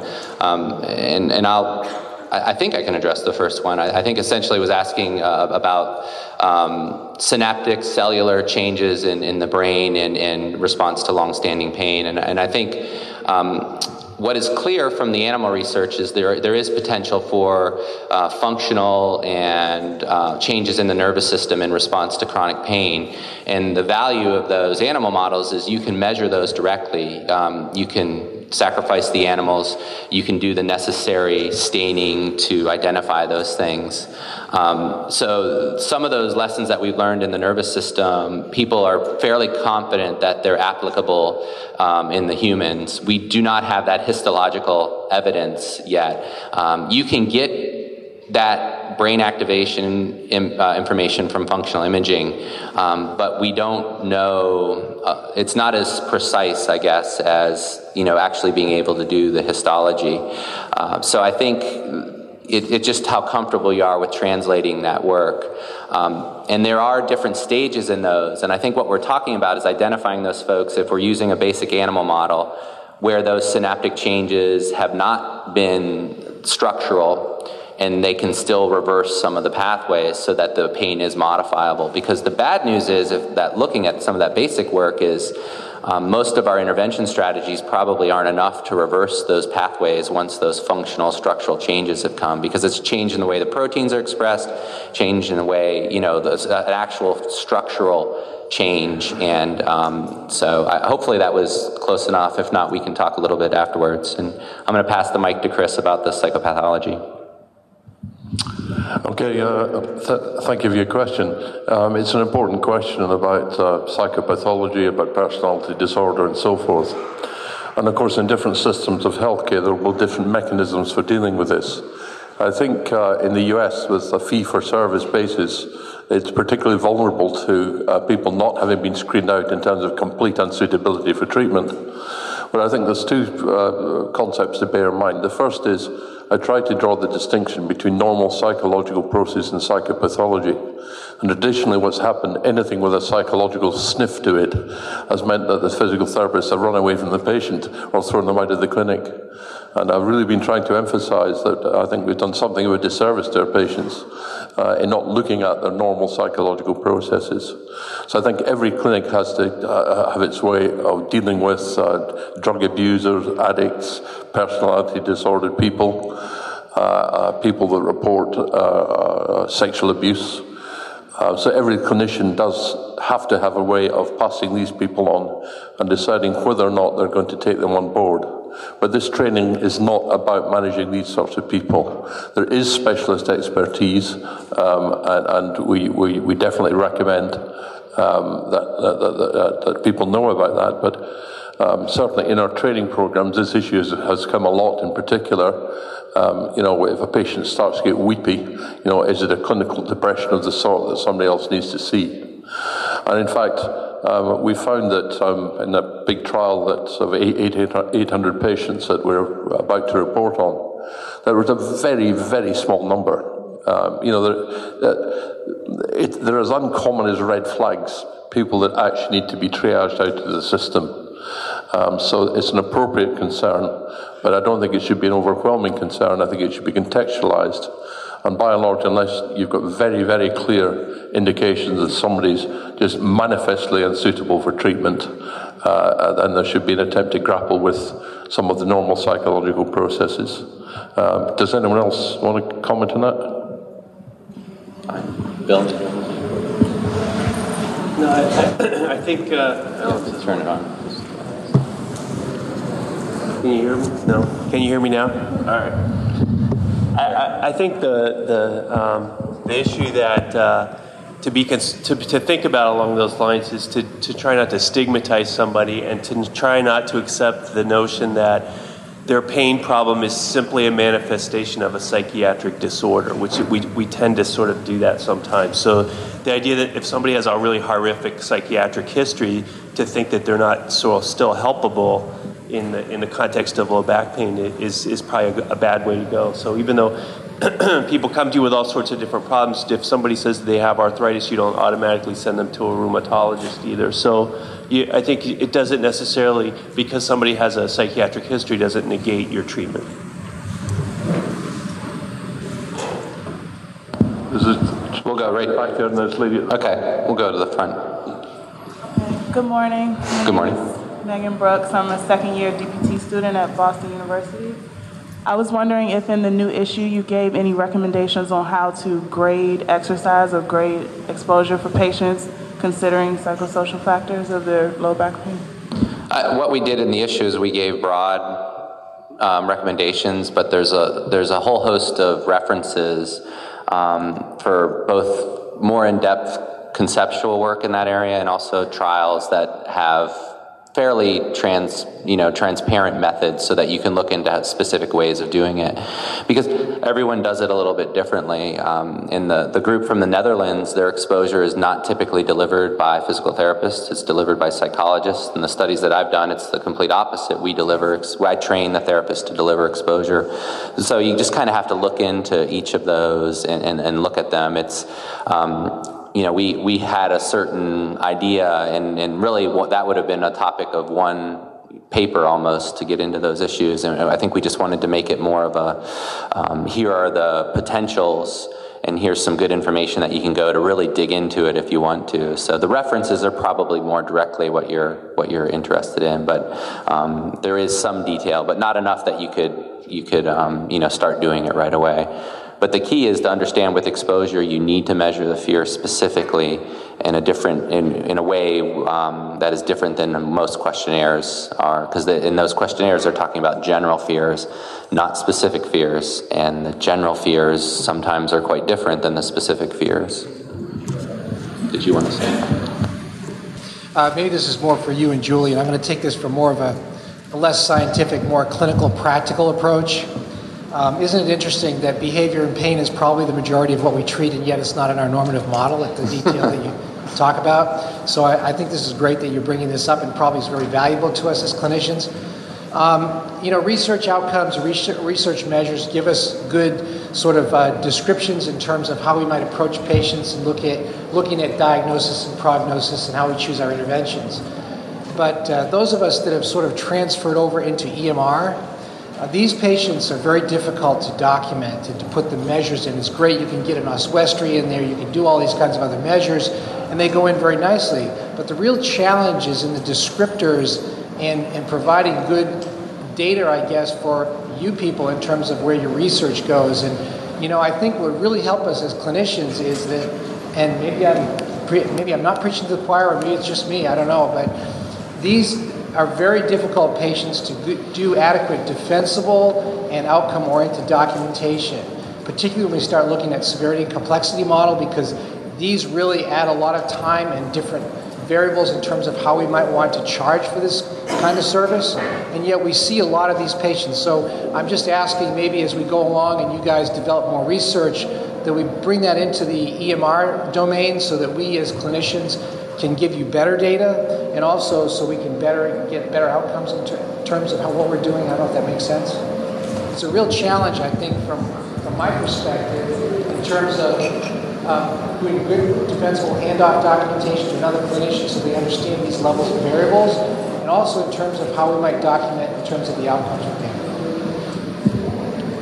Yeah, I, I, guess I can say a couple things um, in response to that. I, you know, I, the, the issue of the value of the EMR from a researcher's perspective is is a it, it, there's the good and the bad. Um, but one of the things that um, uh, that I've found exciting about working with our system, at least at Intermountain, is the ability to leverage the information from the EMR relative to um, some of these comorbidities with um, uh, in, in be able to capture that information in a larger sense. So, um, you know, that allows us to have a repository of information to create, um, uh, uh, at least to be able to bring into our physical therapy outcomes database information on comorbid conditions that, that are documented in the EMR. Now, I think you're um, bringing up an excellent point of do they show up there? Because we know they show up in our patients, but, but are they identified and in some way um, captured electronically so that we can account for that as we look at the effectiveness of our care? Is that kind of getting at what you're talking about?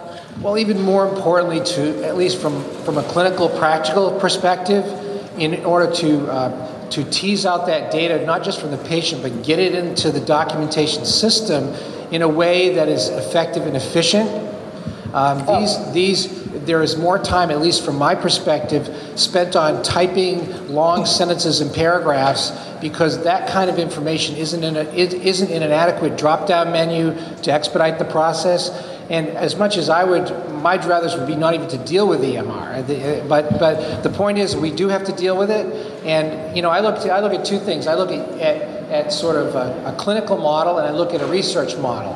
And it's our responsibility to give good data back to ter- in terms of how we define and get our outcomes for reimbursement or otherwise in terms of efficacy. Yeah. So right now, the real challenge that I see is is that we're getting great information about behavioral science out here and how it's implemented in the clinic, but the people that are designing the documentation software are not getting that information, and it makes it very challenging for us to provide that. So I was yeah. saying that you seem to have some really good ways of teasing that data out, and I'm saying, how can we get that into the system?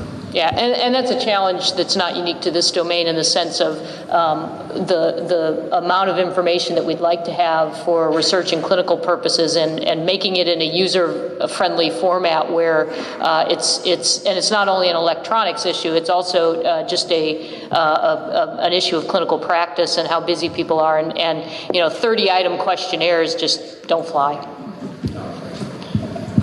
The only thing I'll briefly add is I, I, don't have as much experience directly working with these systems, but um, I have worked a little bit with the FOTO folks, and I know we probably just need to develop a behavioral module. So if the patient is appropriate, you click on it and it has a bunch of check marks that you that you hit on. You know for some of these commonly used descriptors, you still might not be able to do exactly as detailed, but we could develop, you know, behavioral module. And, and I, I know in FOTO there's a pain module because I've talked to Dennis about it, and it's it's good, but it's not it's not great. And and you know, so you could have that option in these systems. So then you're not burdened to do it for everyone. It just kind of pops up. Well, let me say that you're lucky you don't have to deal with EMR that much. And but, the, but the more important point is that that. Um, you know, we, we want to get the data. EMR is really set up well for documentation of billing, and that's only one part of it. The other part is defensible documentation, but more importantly, to give people like yourselves who are doing the research clinical data, and that's really what I'm getting to is how can we get that data in there to make it so that you guys can give us better. Right. Well, we need to develop the modules. We need to get those, you know, those things because, and then hopefully it can be implemented with the documentation and the billing. We'll go on to the next. Hi, great presentation. Thank you. Thanks. My quick question um, if you are familiar, what's your opinion about the job done and published by John Sarnoff, medical doctor and professor at New York University Medical Center? And I'm talking about his uh, theory. Uh, that this uh, idiopathic back pain is caused primarily by uh, tension myositis syndrome, which is part of the psychosomatic disorders. That's in case if you are familiar with that. Yeah, I'm, I do not know that I'm familiar with that. I didn't catch the question. Okay. Can you can you repeat the? Yeah, this microphone's working too. I think. No, I can come closer. Are you familiar with the Germ Sarno's uh, published work. That's a professor from New York University. Not off the top of my head. yeah, uh, it's very familiar to what we, we talked here today. So I was thinking that you are aware of that, but in case if you're not, that's a irrelevant question. Does, okay, thank you. Uh, excellent presentation. Um, uh, just a question about uh, the the where you, where you envisioned um, what kind of questionnaires should be administered um, by by a busy clinician in, in, a clinic with typical patients with low back pain. Do you envision the START uh, screening questionnaire uh, being adequate enough to, to capture the needed yellow flags? Do we do we think that maybe that uh, we need to do that in addition to uh, the, the, the FABQ and, and the pain catastrophizing scale, or how, how many is enough, and, and, and when do we get to that point that, yeah, that's given us uh, the, the tipping point of the data? I think that's a good question, and it depends on the purpose of you using a questionnaire. The STarT Back tool was developed uh, very much as a simple screener.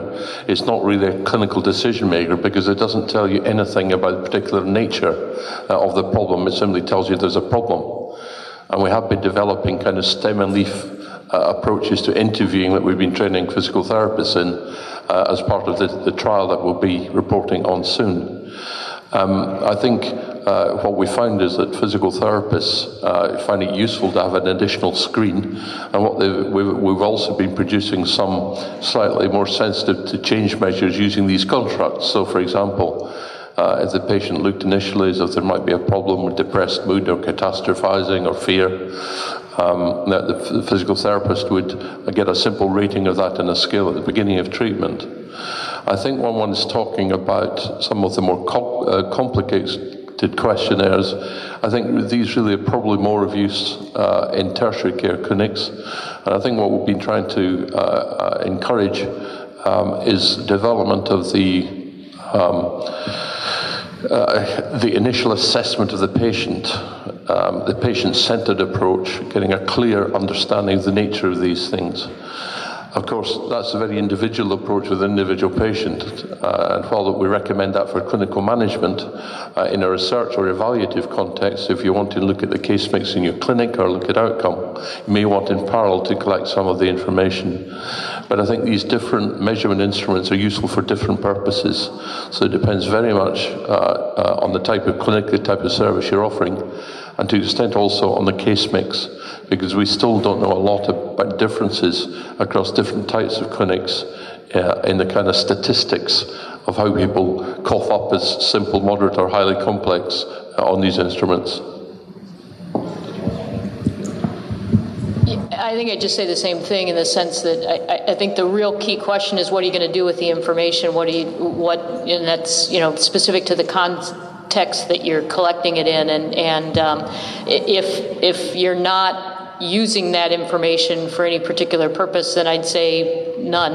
Um, but I think it's really a question of, you know, are you in kind of a situation where you're looking at almost a, a, screening and triage kind of more primary care setup, or are you in a more tertiary kind of setting where you're looking at monitoring treatment and predicting outcomes? So I, I think it really has to be very much site specific to what your needs are and how you're going to use the information.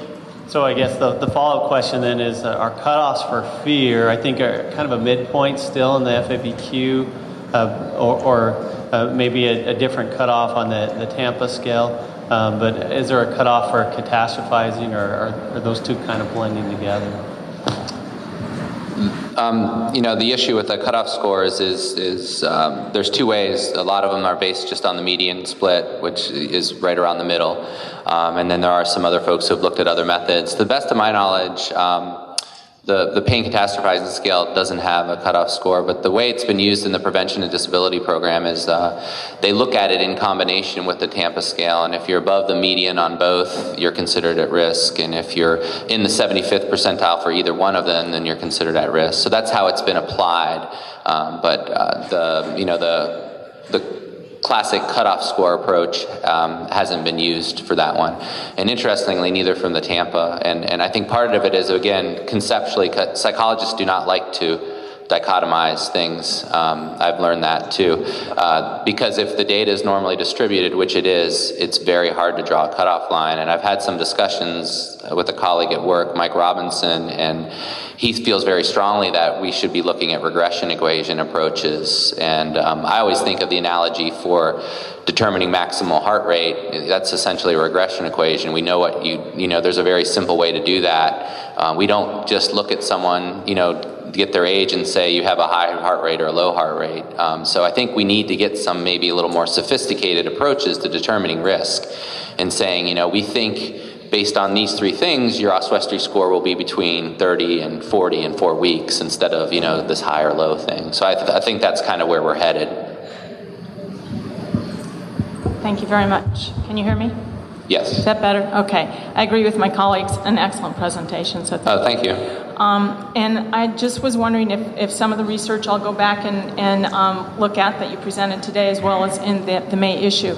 Do you have you looked at the belief systems of the practitioner, the clinician? Um, and, and, and that, um, uh, saying that, I would say not just the PTs we're talking to here today, but our, our physicians and their, their belief systems about pain, pain mechanisms, where it's coming from. I was personally happy not to see the word malingering um, on, on the, uh, the slides here today. So that would be question number one. Okay, um, I'm going to repeat the question because we're going to ask this guy to answer it, and um, he, he's having a hard time hearing the microphone. Oh, sorry about that. So essentially, the question is. Um, we presented a lot of data on patient beliefs, and has the, the therapist or the healthcare provider had their beliefs been looked at in, in the role of this? So I'm going to pass that to, to Chris Main. Yes, absolutely. Um, um, there's a specific review, article um, in clinical rheumatology related research, uh, which I headed up along with Nadine Foster, which came out in March 2010, where we reviewed the evidence for these. Uh, there's one part of our unit has been looking at the influence of therapists' beliefs, primarily uh, physical therapists and primary care practitioners, on their approach to treatment. Uh, there have been attempts to talk, uh, there's a, an instrument where you can uh, scale people in terms of the extent to which they're biomedical or biopsychosocial in the way they think. It's got some limitations as an instrument, but um, we, we, certainly uh, have been investigating that. Um, and uh, of course, it has got implications uh, for training. And we certainly demonstrated in our training programs that we've shifted therapists' beliefs um, as a consequence of our training. So uh, hopefully that answers your question. Yes, yes, it does. And then just a, a lead-up question or a secondary question. Um, I probably don't use functional outcome questionnaires as much as I should. The FABQ we do use in our, our clinic, but um, are there other clinical signs, symptoms, and um, data that we can start to look at. And I know the START um, uh, research that Julie brought up said that there was not a good correlation between the, the, phys- the PT's um, predictive value just with observation and clinical exam. But are there some nuggets that might have been found in there that start to lead us down a road of signs and symptoms, a clinical exam that might point us in the right direction with these things? Yeah, I, I'm not aware that there's been uh, research that's really validated, um, uh, for lack of a better word, more subjective impressions that the clinician draws and their accuracy in identifying the sorts of um, issues that we're talking about, and and that uh, I think the, the the small study that I brought up is is fairly typical of the literature in this area that. Um, although I, I, certainly know clinicians who intuitively get this, uh, it, it, it, uh, relying on that or generalizing that seems to be really dicey. So I, I, I, think, unfortunately, it's it's it's not something that's easily picked up on from those kind of clues. Yeah. And I'll just quickly add to that, and then we'll have time for the last question there. Um, there we did um, a, I worked with a doctoral student, Darren Calley, who had an idea to look at that exactly. And, and similar, uh, Julie said, the trend is he just had the therapist rate what their perceived fear was on a zero to 10 or on a VAS. And then we looked at it in correlation with the FABQ, and it was, it was not a very good correlation. So even just having the therapist, it was a, a step above just judgment. We were saying, okay, what is, or he asked them, what is the fear level from zero to 10 for this patient? And it wasn't correlated as well as we would have liked it to have been because we were thinking he was thinking of that as a shortcut kind of way. But um, again julie kind of brought up a good point what is the gold standard then? But um, in comparison to these more psychometrically sound questionnaires just that simple snapshot or thought of the therapist doesn't seem to capture the same information. So. Hi. Uh, thank you very much for the presentations uh, let's say we identify somebody in the clinic uh, with a high uh, FABQ score. Um, based on the best evidence we have so far, uh, which article would you recommend a clinician uh, to use in a clinic to guide a clinician to, as far as the education piece, the graded exercise piece, and even the graded exposure piece?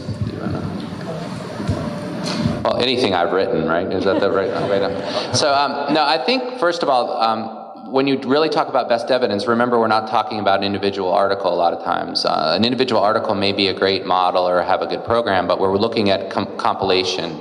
And um, in a lot of ways, and, and, we're not dodging this completely, there's not a lot, there's not, not enough studies that look at it this, the way that we're suggesting to, to say what the best evidence is. I think there are some good examples that were highlighted um, in, the, in the talk of trying to match that. But to say, you know, what is the best evidence right now, we're a little bit, um, and, and that's brought up in systematic reviews on this topic. There was a good one in PTJ on it. So then you're kind of left at looking at models um, that implemented it effectively. And I think it really is a decision of what you think you can translate into the clinics. I the brief education models, which have been used in primary care, um, it's a little noticeable that they haven't been translated as much into PT settings because they're easy, very easy to implement, um, and they do seem to show consistently a, a small treatment effect. So, you know, if you're looking for best evidence with systematic review, I think the brief education intervention might be one of the ways to go. The graded exercise and exposure approaches are um, uh, there's just not as much strong evidence. But a lot of them are looked at from that prognostic factor aspect, where they're not looking at the the uh, interaction with the level of the fear. So they're they're being targeted to people with high and low psychological distress, and the effects may get washed out. But this, you know, this is being remedied somewhat in, in a large trial that's um, being reported soon, and, and we'll have some new data to add to that evidence base. Okay, I think we're going to have to wind it up. Two lots of thanks to you all for coming and the opportunity to uh, present our work, and in particular to my co presenters. Thank you very much.